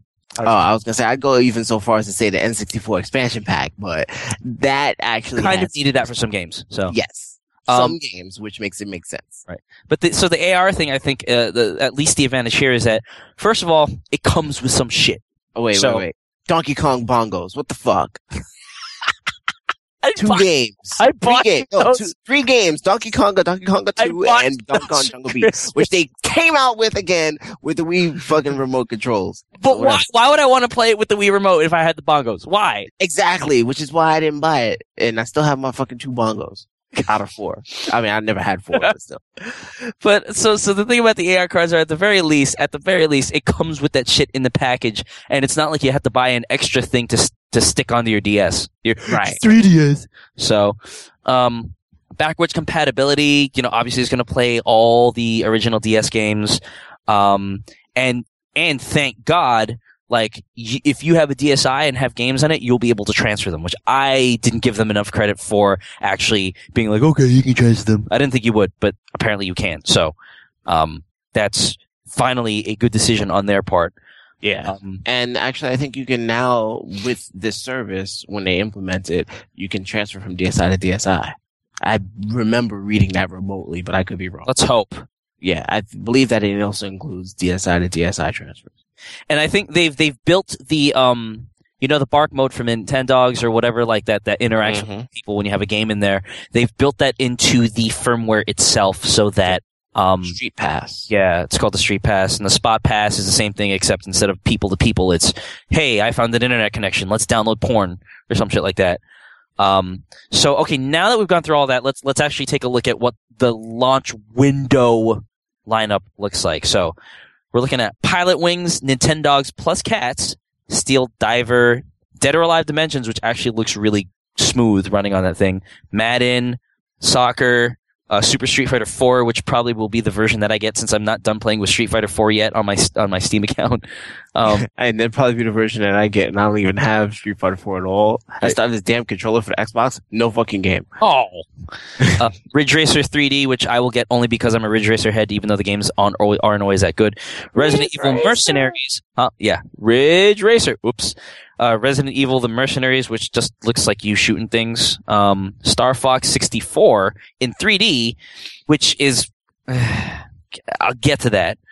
Um, it's already in 3D. No, but yeah. Sims 3, eh. Lego Star Wars 3, eh.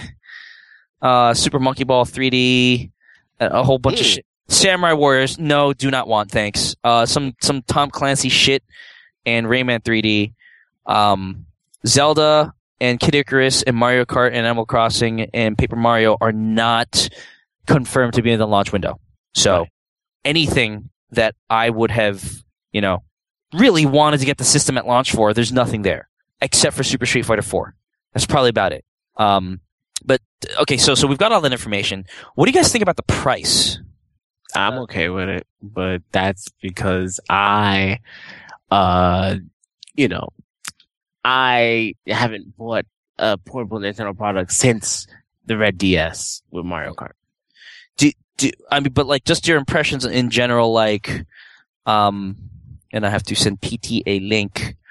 Um, Oh. two fifty. I know you're okay with it again because you ha- haven't bought anything, but just like you know, at first glance, when you know when when the PSP first came out at two fifty, like you laughed.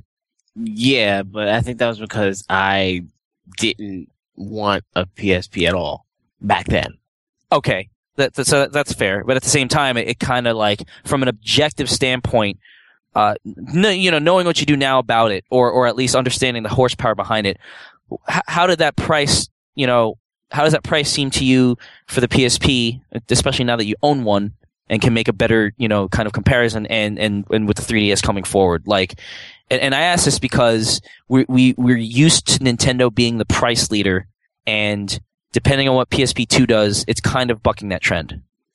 Um, well, I feel that the uh, the technology in the 3DS, specifically the 3D generation of the objects, is what's causing the price. But at the same time, when you put it comparatively, uh, the PSP. I mean, this is of course you're you're. I'm comparing what's going to come out, the 3DS, to what's currently out.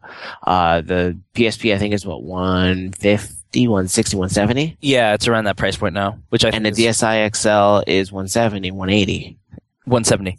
170. Yeah. Um, because I I'm not even going to include the DSi because I think the DSi is going to get phased out anyway. Uh, and well, if the gonna have- DSi gets if the DSi gets phased out, the XL will too. Because I, no, no, no. They're they're only going to phase out the original DSi and keep the XL and have the XL and the 3DS according to what is that I've what they said? Oh, Uh, that is supposition still. I but- uh, it, I'm I'm gonna wait until I actually confirm that because I don't think that's a smart decision. Okay. Um, You know why- why? Because I, I mean, who wouldn't want a DS for 140 or something, right? But then when you say 180 or 170, you're like, eh. True. Uh, but I think that they It's would also phase big. out a product that they just released recently. Right. No, no, no. So- I, I- I totally get that, but I, I just think if they're going to phase out anything, it should be the regular light. Yeah, I think that that, that makes more sense to phase out the DS Lite and just have the DSi, DSi XL, Right. and the um the 3DS. But I know that in Japan they're certainly phasing out the the the original DSi, which is crazy. But anyway, Uh, that is um, to me. I think that because of the fact that okay, your options in getting a portable console here are you're getting a, a, a DS with revolutionary quote unquote 3D technology without using 3D glasses, um, you know, extra 70, to eight- eight- 70 or 80 dollars, um, above a DSi XL, which just has a huge ass screen and it plays last generation's quote unquote games, uh, for 180, 170. Forget what it is. I think it's 170. Let, let me ask you this then. Going back again to the PSP, and again, I'm doing this just because I'm, I'm trying to get a feel for people's reactions to this.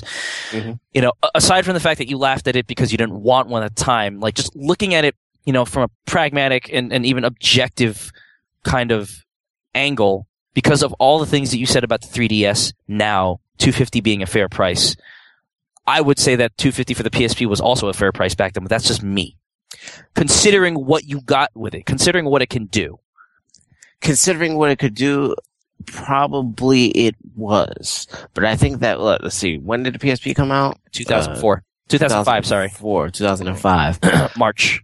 I it's hard for me to be objective about it because I know that my reaction to it was based on a financial position and b what I felt was um the appeal of its supporting software versus the type of hardware it is. Sure. No, I, I yeah, uh, and I get that, but I'm saying like from from a from, from a capability standpoint, like with all you just said about like it, like now that the 3ds is in 3D and all that stuff, like what the PSP was doing at that point in time was heavy. Right, but it also wasn't carrying anything else along with it. It it was the first of its generation. You know, I, I think that adding along to the fact that it can play original DS games and it's well, I don't even know. You said that the eShop is probably also going to be linked into the virtual console. No, I, am saying No? should. No, no, I'm wondering if those are two separate things or not. I think they're two separate things. Okay, then if it has virtual console support, which means that now you have a back catalog of, or growing back catalog of Game Boy and Game Boy Color games that you can choose from. It, it seems to be like a reiteration of the Wii, where the Wii came out at 250 Right. and it had all of those features at the start as well. Well, except for 3D, obviously. Um, but it was able to play GameCube games, and it had the Virtual Console and had the Mii stuff, and it had a, a handful of games. Where one of them, at least, was the super killer app type of kind of reason. You know, that was the Zelda.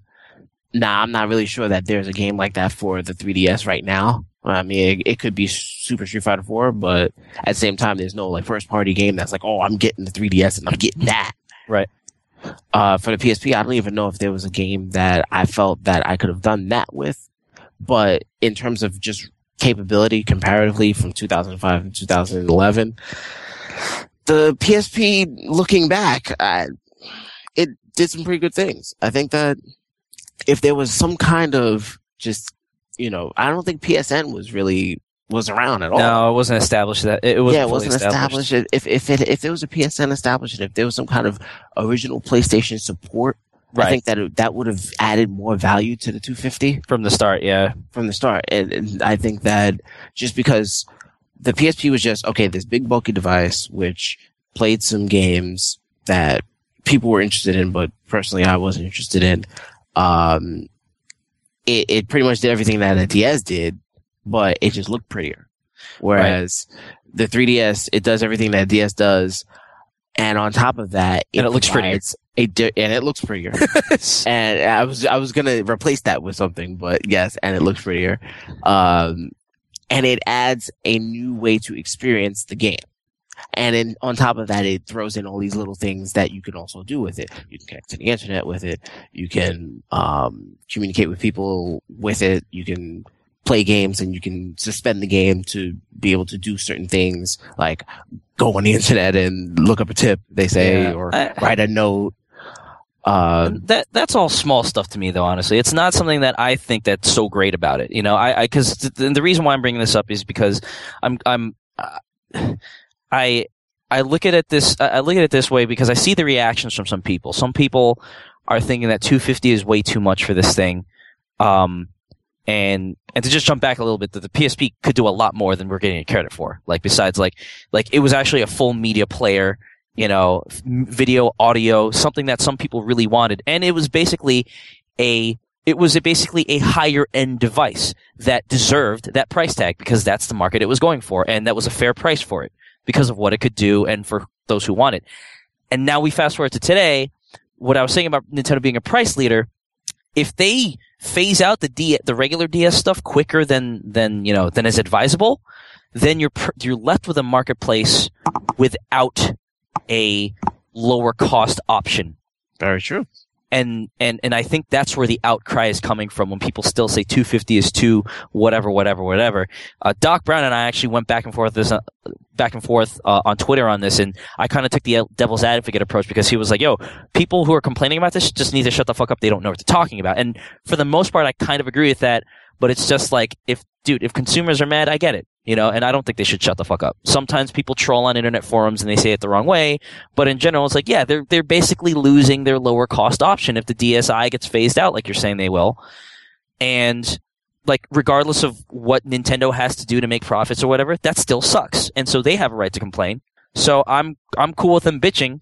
You know, I'm just gonna I'm just gonna not bitch and wait for a price drop, um, if if I'm in that position. But um, Pete, you being the one who said 250 is too rich for my blood, I, there are several different reasons why you why one would say that. Like, what is your reasoning? Why? Like, what was your reaction to the price in general, from from a personal standpoint, and from just a okay, so this is what's happening in the industry standpoint. Well, I mean, okay, yeah, it's definitely a personal thing when the price get announced. I can understand why they're charging for it. I mean, Right. it's a new tech. It's like definitely innovative and like you know they're bundling they are bundling all this stuff with it and just it it probably is worth the price plus nintendo always wants to make a profit i don't know if they're making a profit on this one or not but they always strive to do that make a profit on the hardware they're selling um, so i can understand their price point but for me personally just the things that i thought about were okay look at how many ds's i went through like from buying a DS Lite and then trading it in or selling it and then buying another one and trading in or selling it. I just kept doing that. And, you know, at, you know, a 140 to 160 price point, that's still a ridiculous thing to have been doing. And not saying that I would buy the 3DS and then get tired of it and sell or trade it, but I just know my habits. So that is a, uh, bit more of a risky proposition. Um, and it just, I don't. 3D is not for me personally. Hasn't really proved what what what What? Oh, I thought you were saying something. breathing. No, Oh. I was I was stretching. Oh, Yeah, there Um, we go. but uh, 3D hasn't proven itself really as like a you know worthwhile Endeavor. yeah game thing to me. Like I, I the only 3D thing I've done so far is play some fucking uh, Trackmania on my PC with like old school red and blue 3D glasses, and it was cool and all, but it didn't really. I don't know. It didn't en- enhance my experience all that much, and you know, I don't know how the 3D effects of these of these uh, Nintendo 3DS games are going to really uh, enhance the games. And, and Um, I think uh, just to cut in real quick, I think you said before that you wanted this thing, you know, because it was going to have games and nothing to do with the 3D at all. Yeah, like I mean, I'm gonna want the new Pokemon game when that comes out, and Pokemon. if that is a if that is a 3DS only game, then I'll probably have to get the 3DS. I mean, if it's not a 3DS only game, I, I don't know if it's supposed to be 3D or do, Al. Do you know if it's supposed to be 3D or 3D or Black not? and White is not a 3DS game. Okay, so see, there you go. I could just theoretically get uh, still get a like a really inexpensive light and play it on there. But I mean, I am interested in the 3DS, so that's at least a starting point. And you know, we're going to be going to PAX East, so I'm sure I'll get a chance to get some hands-on time with it there. Uh, and that again is what I've heard is the big selling point is once, you, try see it, Yeah. yeah. Um, so that's what I'm looking forward to. But uh, yeah, and, and as far as the launch games go, there's nothing really in that lineup that is interesting. I mean, like Nintendogs plus cats. I when Nintendogs first came out, and I thought it was cool. Like I wish there were cats in it, but knowing the Nintendogs formula, even though it has cats now, I won't. Get, I won't get suckered in. Damn it. Um, Yes, you know, I got Nintendogs plus cats. look at the little kitty. Um, Pilot Wings could be cool depending on how they do it, because you know Pilot Wings is a great series. Uh, but the fighting games, I don't know, because like you know, I'm not that big into fighting games, and I'd Right, rather just right. have them on a home console. That's fair. Um, totally fair. But yeah, like so, nothing in there is really screaming at me. Uh, so it'll be a wait and see, you know, what games that come in. Like if they come out with a uh, 3D Advance Wars game, that could be really interesting. Yeah, I'm pretty sure they will. Yeah. Uh, the Mario Kart 3DS will be probably pretty cool, and uh, Animal Crossing um, Right. could be pretty cool. So I'll just wait and see, and once I get my hands on it, I'll have a better idea if 250 is actually a reasonable proposition for me personally. Right. Um, like I said, I understand with the tech why they're charging it, so I'm not mad about it. I just really don't feel like paying it. Right. The the funny thing is that um I like from a tech standpoint, I think sure, you know, it's it's it looks better than a PSP does, like significantly better. Like I saw the way that some games are running on it, like pure like 60 frames a second when you see some games kind of run unless you're talking about God of War, everything else, well, let let's give credit where credit is due. Ready at Dawn knows how to fucking work that machine. Um so maybe I should rescind that it looks that much better than PSP, but it, it, it has competitive visuals, and I'm sure the 3D tech is great. But like the thing that I always come back to when people start saying like, "Oh, well, you know, this costs too much," and then other people say, "How do you know? Like, how do you know it costs too much? Like, they have to make a profit. They like we don't know how much you know they spent on marketing and R&D and all that shit." Iwata came out and said, "Yeah, we base this price based on the fact that people said it was cool, and that's it." Like if people wanted to get on good PR, they would lie or they would like if if the R and D costs were out there, they would probably say like if, if there was an outcry, they'd be like, well, we priced it this way because like look at all the text in there. We had to mm-hmm. we have Like to you know- PS3. right. yeah, like yeah, we priced it because yo, it's like a fucking Ferrari. You're gonna want to buy one, and then now it's just like Iwata's like, we three hundred dollars. Uh, what is the equivalent of three hundred American dollars in Japan? Price it at that because psh, you guys want it, so we're gonna charge it. And it's like, like well, we know like from that alone, like there's already a, a, a good amount of evidence that suggests that hey you know they probably could have charged what is what is the equivalent of maybe 270 american dollars and still made a healthy profit and got more consumers in japan but he just came out and said yo you guys like it so we're going to do whatever we want and that that that, that turns into the other thing um actually doc brown also had this point which is which is totally correct is that like the people are the ones who are like giving into this. They're like, all right, yeah, yeah, yeah, two, three hundred dollars, fine, we'll buy it. So Well, you know what? why are you uh, complaining? Why, why I'm- are the I just want to add something that I think it was Reggie who said it. Uh, Reggie said that during focus testing, people said that three they expected the price to be three to four hundred dollars for the 3ds, and I was like, what? If I was in that focus test group, we're like, uh, I would like for this to be like two fifty. Because three hundred to four hundred dollars is unrealistic for a portable con for a portable device that is a game console in this arena, I, it would be ridiculous. Like, okay, the highest costing portable device is 179, 169. And then you're going to go $400. That's like basically doing the PS3. But 250, I think, in terms of the, the price arena is like awesome. But that's my opinion, obviously. I, I don't think it's an awesome price. I think it's a pleasantly surprising price. I still think it's expensive. Um, uh, right Oh, here, it yeah, it's Iwa- expensive, but- Iwata is his Iwata said the E3 reaction was a factor in the 3DS pricing. Mhm. So that you know, I mean, I don't But know. that's what- for Japan. Right. No, no, no. I understand that. What I'm saying is I'm talking about the original pricing. I'm talking about the original conception of, dude, we're going to fucking launch this thing at 300 bones or whatever the equivalent price is in Japan. And then why? Why? Well, because you guys wanted it. And so, um, I don't know what Reggie's focus test said, whatever, but like what I'm saying is that they started at a point, a lot of it was just based simply on, we can charge it. And so we're going to charge it. And then whatever the 250 came from, you know, maybe that was focus testing saying, hey, hey, three hundred to four hundred dollars. I, I don't know who who was in those focus tests, but I want to punch him in the face. so, but Yeah, but still, they were like, we're going to go lower anyway. right, which is which is a good thing. I think that's a, I, I think that, and- and when I say it's expensive, it's not expensive for the tech. I think that's something that both people are, uh, both sides, of the people who are like this is too expensive, and the people who are like you need to shut up, are missing. Is that for the tech? I think it's a reasonable price. I don't think it's a great price. I don't think it's unfair.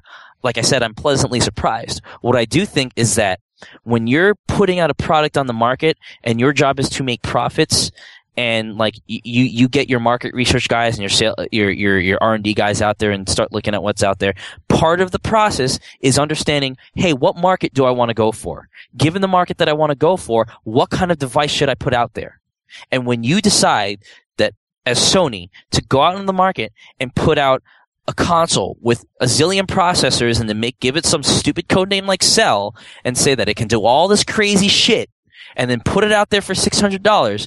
Yeah, maybe $600 was the right price for that device, but is the device the right device in the first place? That is the question that nobody thinks about. Whenever I say like, yeah, it's a fair price, but is it the right thing? No, you got to think about is it, and that's why I go back to the whole thing of they are completely dropping their their lower tier market status. Is that a good thing? We'll see. Maybe it is a good thing. Maybe it's about time that Nintendo got into the ring of saying, "Yo, bottom line, not only do we make fun shit, we make good, high quality, um, state of the art shit. Our portable has better graphics than our console. What? Yeah, I was Oh gonna say shit, that's, should- oh shit, that's what they're probably- saying is that our we should probably put out a new than our console. Yeah, And- and again, Which like they, you know, they're always working on anyway. Right. And, and is that the wrong decision? Maybe not. I don't, in fact, I, I'm, I'm kind of cool with it, but what I'm saying is for the people who, for whom this is kind of expensive, that's gotta suck for them. When they've been sitting there and they, they've always had a low cost option. Look, gaming is an expensive hobby. I get that. But, you know, I- think that when you've established yourself as kind of the, the, you know, the budget guys, and when I say budget, I just mean completely by price. When you've established yourself as that option out there, and then you just take that away, again, that just kind of sucks. And I know people like to say, well, I do, like in an ideal world, this, this, this, but it's not an ideal world. And I get that. That doesn't mean that it doesn't suck. It doesn't mean that people don't have the right to complain about it. At the same time, um, if they don't phase out the DSi, then you've got it right there.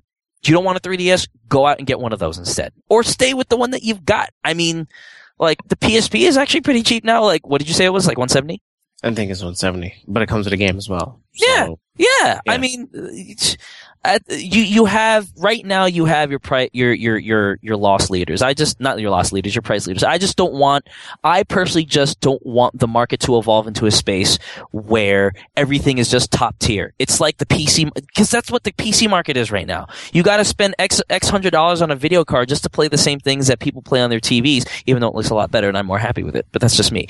Um, and I, I don't know. I, it just it, it's it's it's it's positive, it's negative, it's all over the place. I won't be getting one on launch because of my backlog. But I'd be lying to you if I said that if I didn't have a backlog, I still wouldn't be getting two hundred fifty dollars. No, dude, I would totally pay two fifty for that. Especially like maybe they should come out with one without a charging stand and without an SD card and charge you two hundred dollars for it. Maybe they should do that to satisfy the lower end consumer. I think that would be a smart decision. But two fifty, not bad at all. Not complaining about it. Um, and I, I do believe yes. that the 3DS can play video and uh, well, it has a video player, but I'm pretty sure it also plays music too. So Yes, it the- the also DSi comes does. as a media dev- uh, media center. the DSi does actually. Oh, okay. So let, then let- it- let me it let me verify that. Let me turn it on and, and see. But um, Yeah, I'm pretty sure the DSi plays music and, and, and it as has a browser and all that stuff. Um, let's see. Do you think they're gonna um, release refined 3DS hardware within a year of its release? They might make it smaller. Yeah, it's a 3DS probably. Lite. and that, that's kind of what I you know. That's kind of the other thing that I'm looking for is is you know maybe I should wait because of that and because I have so many other things. Yeah, SD card play with your music. So, but I don't have. Oh no! See, the thing is, I think you can play around with your music on your SD card, but you can't play them like a media player. ah, Which, whatever, dude. Like, I yeah. We don't really use the DS for that anyway. right, and I wouldn't use my PSP for that either. I did use Yeah. my PSP to watch 24 episodes of 24 after they had aired, and I- and I wanted to rewatch them right away. Yeah, Oh. I used my PSP to listen to music one day when uh, I didn't. Well, I don't use my Zune anymore, so I gave it to Evelyn. So Oh, I now have like alternatives, but now I have a phone that I can kind of like play music on. So I play music Right. on my phone. Speaking of phone, that's the other reason why I wouldn't really be getting one is because you know they're going to release a new iPhone this year, obviously because they do it every year. one. Oh, And- God. well, it's good. It's good. That'll Well, be- yeah, they they do one every year. It's going to be like Yeah. an iPhone 4 GS or some shit. You know Either what I mean? way, it's like I didn't get the iPhone 4, so I'm. Oh, I'm for you, it's the- all going to be new. Yeah, yeah. It's I'm going to want that upgrade. So like that's another reason why I would like not get the 3DS this year. Mhm. Yeah. And th- th- I think that that's another thing that you bring at the iPhone is like when you look at a device, and this kind of goes back to his question of what about the casual market? Are they going to lose it? You know, iPhone eight gigabytes, two thirty, 3DS two fifty. They're in the same price range. Uh, but the i, you know, I, I'm sorry, I shouldn't say iPhone. I, I meant iPod Touch. I'm sorry. iPod Touch, yeah. But I mean, yeah. Again, like iPhone is really kind of in that same price range if you're doing this, you know, the the getting a uh, contract with it if you were signing up for some Right. sort of contract. You have to be in that situation though. Yeah, yeah, if I have a phone already and I want to and I want a gaming device and I'm kind of cool with my phone, I'm not going to go switch to an iPhone. And if I don't have AT and T or now Verizon, Verizon. coming soon, you know, I, I'm a Sprint customer, so and I'm not leaving Sprint for anything. So I, no iPhone for me. Until they come to Sprint in five Ah. years. I won't even do it then. Right. Um, what what do you guys think about the? Uh, oh, before we, before I move on to my last question, I was just going to say that um, about like the high def graphics on high def, the the high the state of the art graphics on the DDS. Like, and I know you only have like eight minutes left, Pete, so I'll I'll, I'll talk fast, but. Like talking talking about the PSP two, when people are saying that like it has the horsepower that rivals that of consoles today, I, you know, although I've always said like I don't want to, I don't want just a a con, a a a bastardized console on the road, like one without a second camera stick and one that plays consoles games, but at a much shittier level. hmm I would be interested in a PSP two because you know what? Ever since I got my laptop, like subtle things have changed about my habits. Like, you know, I'm sitting there playing Mass Effect on my PC, going like, man, sometimes you know maybe those people are right who are like consoles are better because they can play it on their TV, and then like, oh wait, my laptop has an HDMI connection. I could just take it out to the living room and play Mass Effect in true 1080 TV, uh, true 1080p on my TV. I don't need to worry about that shit anymore. And so if if there there existed a world where the PSP 2 could connect via HDMI to your TV, that sounds kind of awesome. I would totally do that. Like I would totally be like, "Hmm, do I get you know, the PlayStation 3 version of this game or do I get the PSP 2 version of this game because it looks just, if, if it looks almost as good, you know, I will get the PSP 2 version because I could take it with me to work when I'm at the hotel and plug it into the TV there. I could take it on the bus with me on the plane or I could take it to my own living room and that, that would be great. Now, think about it like this. Do you think that they would produce games in that fashion or do you think that Sony would put them, put their publishers in that situation? Because of course, publishers would want people to buy both the PSP 2 Right. and the PS3 I honestly versions don't know. and make them different. I don't know. I'm just saying based on the hardware, based on the rumors, that is what's interesting to me. hmm Um, I'm, just wondering if the software developers would follow. So I'm pretty sure. and and of and of course, like you're you're talking about, like I'm gonna have a PSP two. It's gonna have this certain resolution, but it's not gonna be like. I- can't imagine that it would, and I could be wrong, but I can't imagine that it would really go up to 1080p, right? So obviously, when you plug, if you were to plug it into your TV, you'd have to upscale it. yeah, certainly. Now, given what uh, you just, yeah, now given what you just said, Al, they Mm. probably won't do that for that very reason, which will make me very sad. But one can dream. um, but what I was going to say, the last question I have for you guys is just, you know, I, I know that we may have talked a little bit about this before, but, you know, what do you guys just think of the form factor? What do you think of the device itself? I would need to touch it to see it because um, Yeah, you- it looks like it, it. Honestly, it looks like my old DS. Yeah, it looks And- bulky from the pictures, but it's hard to Yeah. tell. It looks, it looks like a sleek bulky. Because the old, the, the old DS, Yeah, it's like- not like, had- chunky. the old DS was chunky and had like awful angles and it just it was really ugly. Um, but the, the it looks it looks like a it looks like a more muscular DS Lite to me. Uh, but I was als- also actually actually also asking about like the the cross pad, the analog nub, the buttons. Like how does that? And I, I guess if you guys are having trouble trouble answering, I'll, I'll I'll say why I'm asking this question because I'm afraid, and this is what I was alluding to, to before when they were like, "Oh yeah, Star, Star Star Fox 64 3D." It's like, great, we have another PSP. We have Because console of the games on the go with one Oh. analog stick and no camera stick. Great, Yeah. thanks a lot. You know, and now everything's going to be coming out. It's going to be, you know, Pilot Win 64 3DS or 3D. It's going to be Star Fox 64 3D. It's already Ocarina of Time 3D. Mar- At least the subtle difference with this is that at least it may only have the one analog stick, but it does have the touchscreen as well. It does. I mean, You're that right, makes it a you're right. little better, not much, but yeah. Yeah, I was going to mention that uh, you could still theoretically play a game that uses triggers and use your thumb on the Yeah. screen. I'm just I'm just worried about something like if they were to put like um like Super Mario Galaxy uh 3DS out on there and then now well Galaxy is a bad example because you use the Wii remote to control the camera and that that's kind of clunky anyways but you know what I mean like a game, a platformer that would benefit from a second analog stick instead of having to slide your finger all over the, the touchpad. For a first person shooter, I love the touchpad. But for like camera control when you need to really have your hands on the other buttons, eh, Maybe that's why they're doing 64 games because they were camera. That's because they couldn't control the camera anyways. They had to use yeah, you would just use the ABXY anyway. Yeah. Yeah, that's a good you point. know what kind of bugs me about it?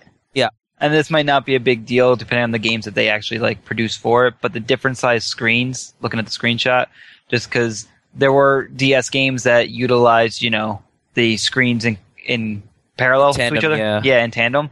And like that could just be kind of off putting. Like I don't know if any of you guys played Metroid Prime Pinball. Um Yep. Yeah. No, we, But- yeah, I have it. I love it. yeah, so that you know that required Yeah. on both screens, and like Yeah. imagine trying to play that with the They- different size screens. Yeah, they probably think- have they probably have to letterbox the top, and I hate letterboxing. yeah. Well, pillar box top. The- Whatever you- the- whatever. The weights. Yeah. The, sh- shadow boxing. Shadow boxing.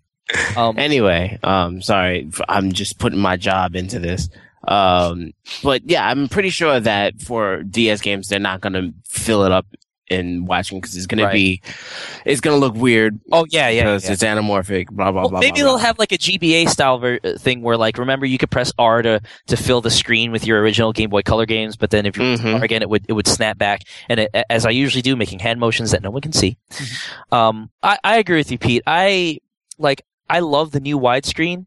And I understand why they had to keep the bottom screen, whatever, to keep the form factor what it is. But I still like, not that it would necessarily bother me from like a gameplay standpoint, but it just looks weird Yeah. it just looks weird and it's again it's not a big thing and that's not it's not something that'd be like yo i'm not gonna buy this shit but it's just be like wouldn't it be nice if both screens were just you know symmetrical it'd just be nice it, from a design perspective it would just be nice but And it still comes down to just got to get your hands on the thing because maybe once Yeah. you're playing it, you won't even notice matter. any of that stuff.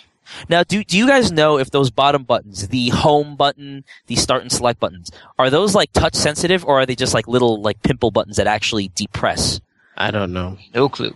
I think that they're probably regular buttons because um, it may be more expensive to have them as touch Yeah. sensitive. because if I look at them, like they they they don't have like a seam, you know, like a real button. Like you could tell where the button begins and the the surface begins. Yes. Like it, it, it feels like it's like the difference between, and I don't know if either of you have felt. Well, Pete, you probably haven't. Uh, Al, I don't know about you. It's the difference between an and uh, my Droid's keyboard and a BlackBerry's keyboard. Mm-hmm. In terms of like the Droid thing is, m- it, it really feels like it's just one piece and it's just pimpled up where you have to press down, and it's just like no, I'd rather have a button, not like I I don't know how to better explain it. Um, but yeah, I don't like the look of those things. Um, I like the telescoping stylus. I think that should have been standard at first because sometimes people have bigger hands. So that's just me. And I hope I hope it, it's weighted. I hope it weighs a little bit more than um than the traditional stylus because I used to actually have one of those copper styluses that actually was made out of metal that um Mhm. for my original DS and that was the best. And like all these stupid flimsy light plastic things. Eh. Anyway, Pete, how many minutes do we have left? I have almost 60 seconds. All right. So Pete lives at twitter.com slash Riven. He lives at uh quickly the Steam Boost URL. Uh, steamcommunity.com slash groups slash Steam Boost or just search Steam Boost in Steam. And you, you they let you spell it properly now, right? You can spell it properly to find it, yes. Cool. Al, where do you live? XLM2K.blogspot.com. Buy the album Vuelo Letal from Rocafuerte on Amazon.com and other places. You can search Amazon's MP3 downloads for it. You can find me at www.sharkversusoctopus.com or www.trygames.net. Uh, for Pete, Uh, yeah, Steam Boost! Woo! Al, Yeah, blah, blah, blah, blah. Vuelo Letal. For, your, uh, for Al and Pete, I've been your host, Awesome. We're.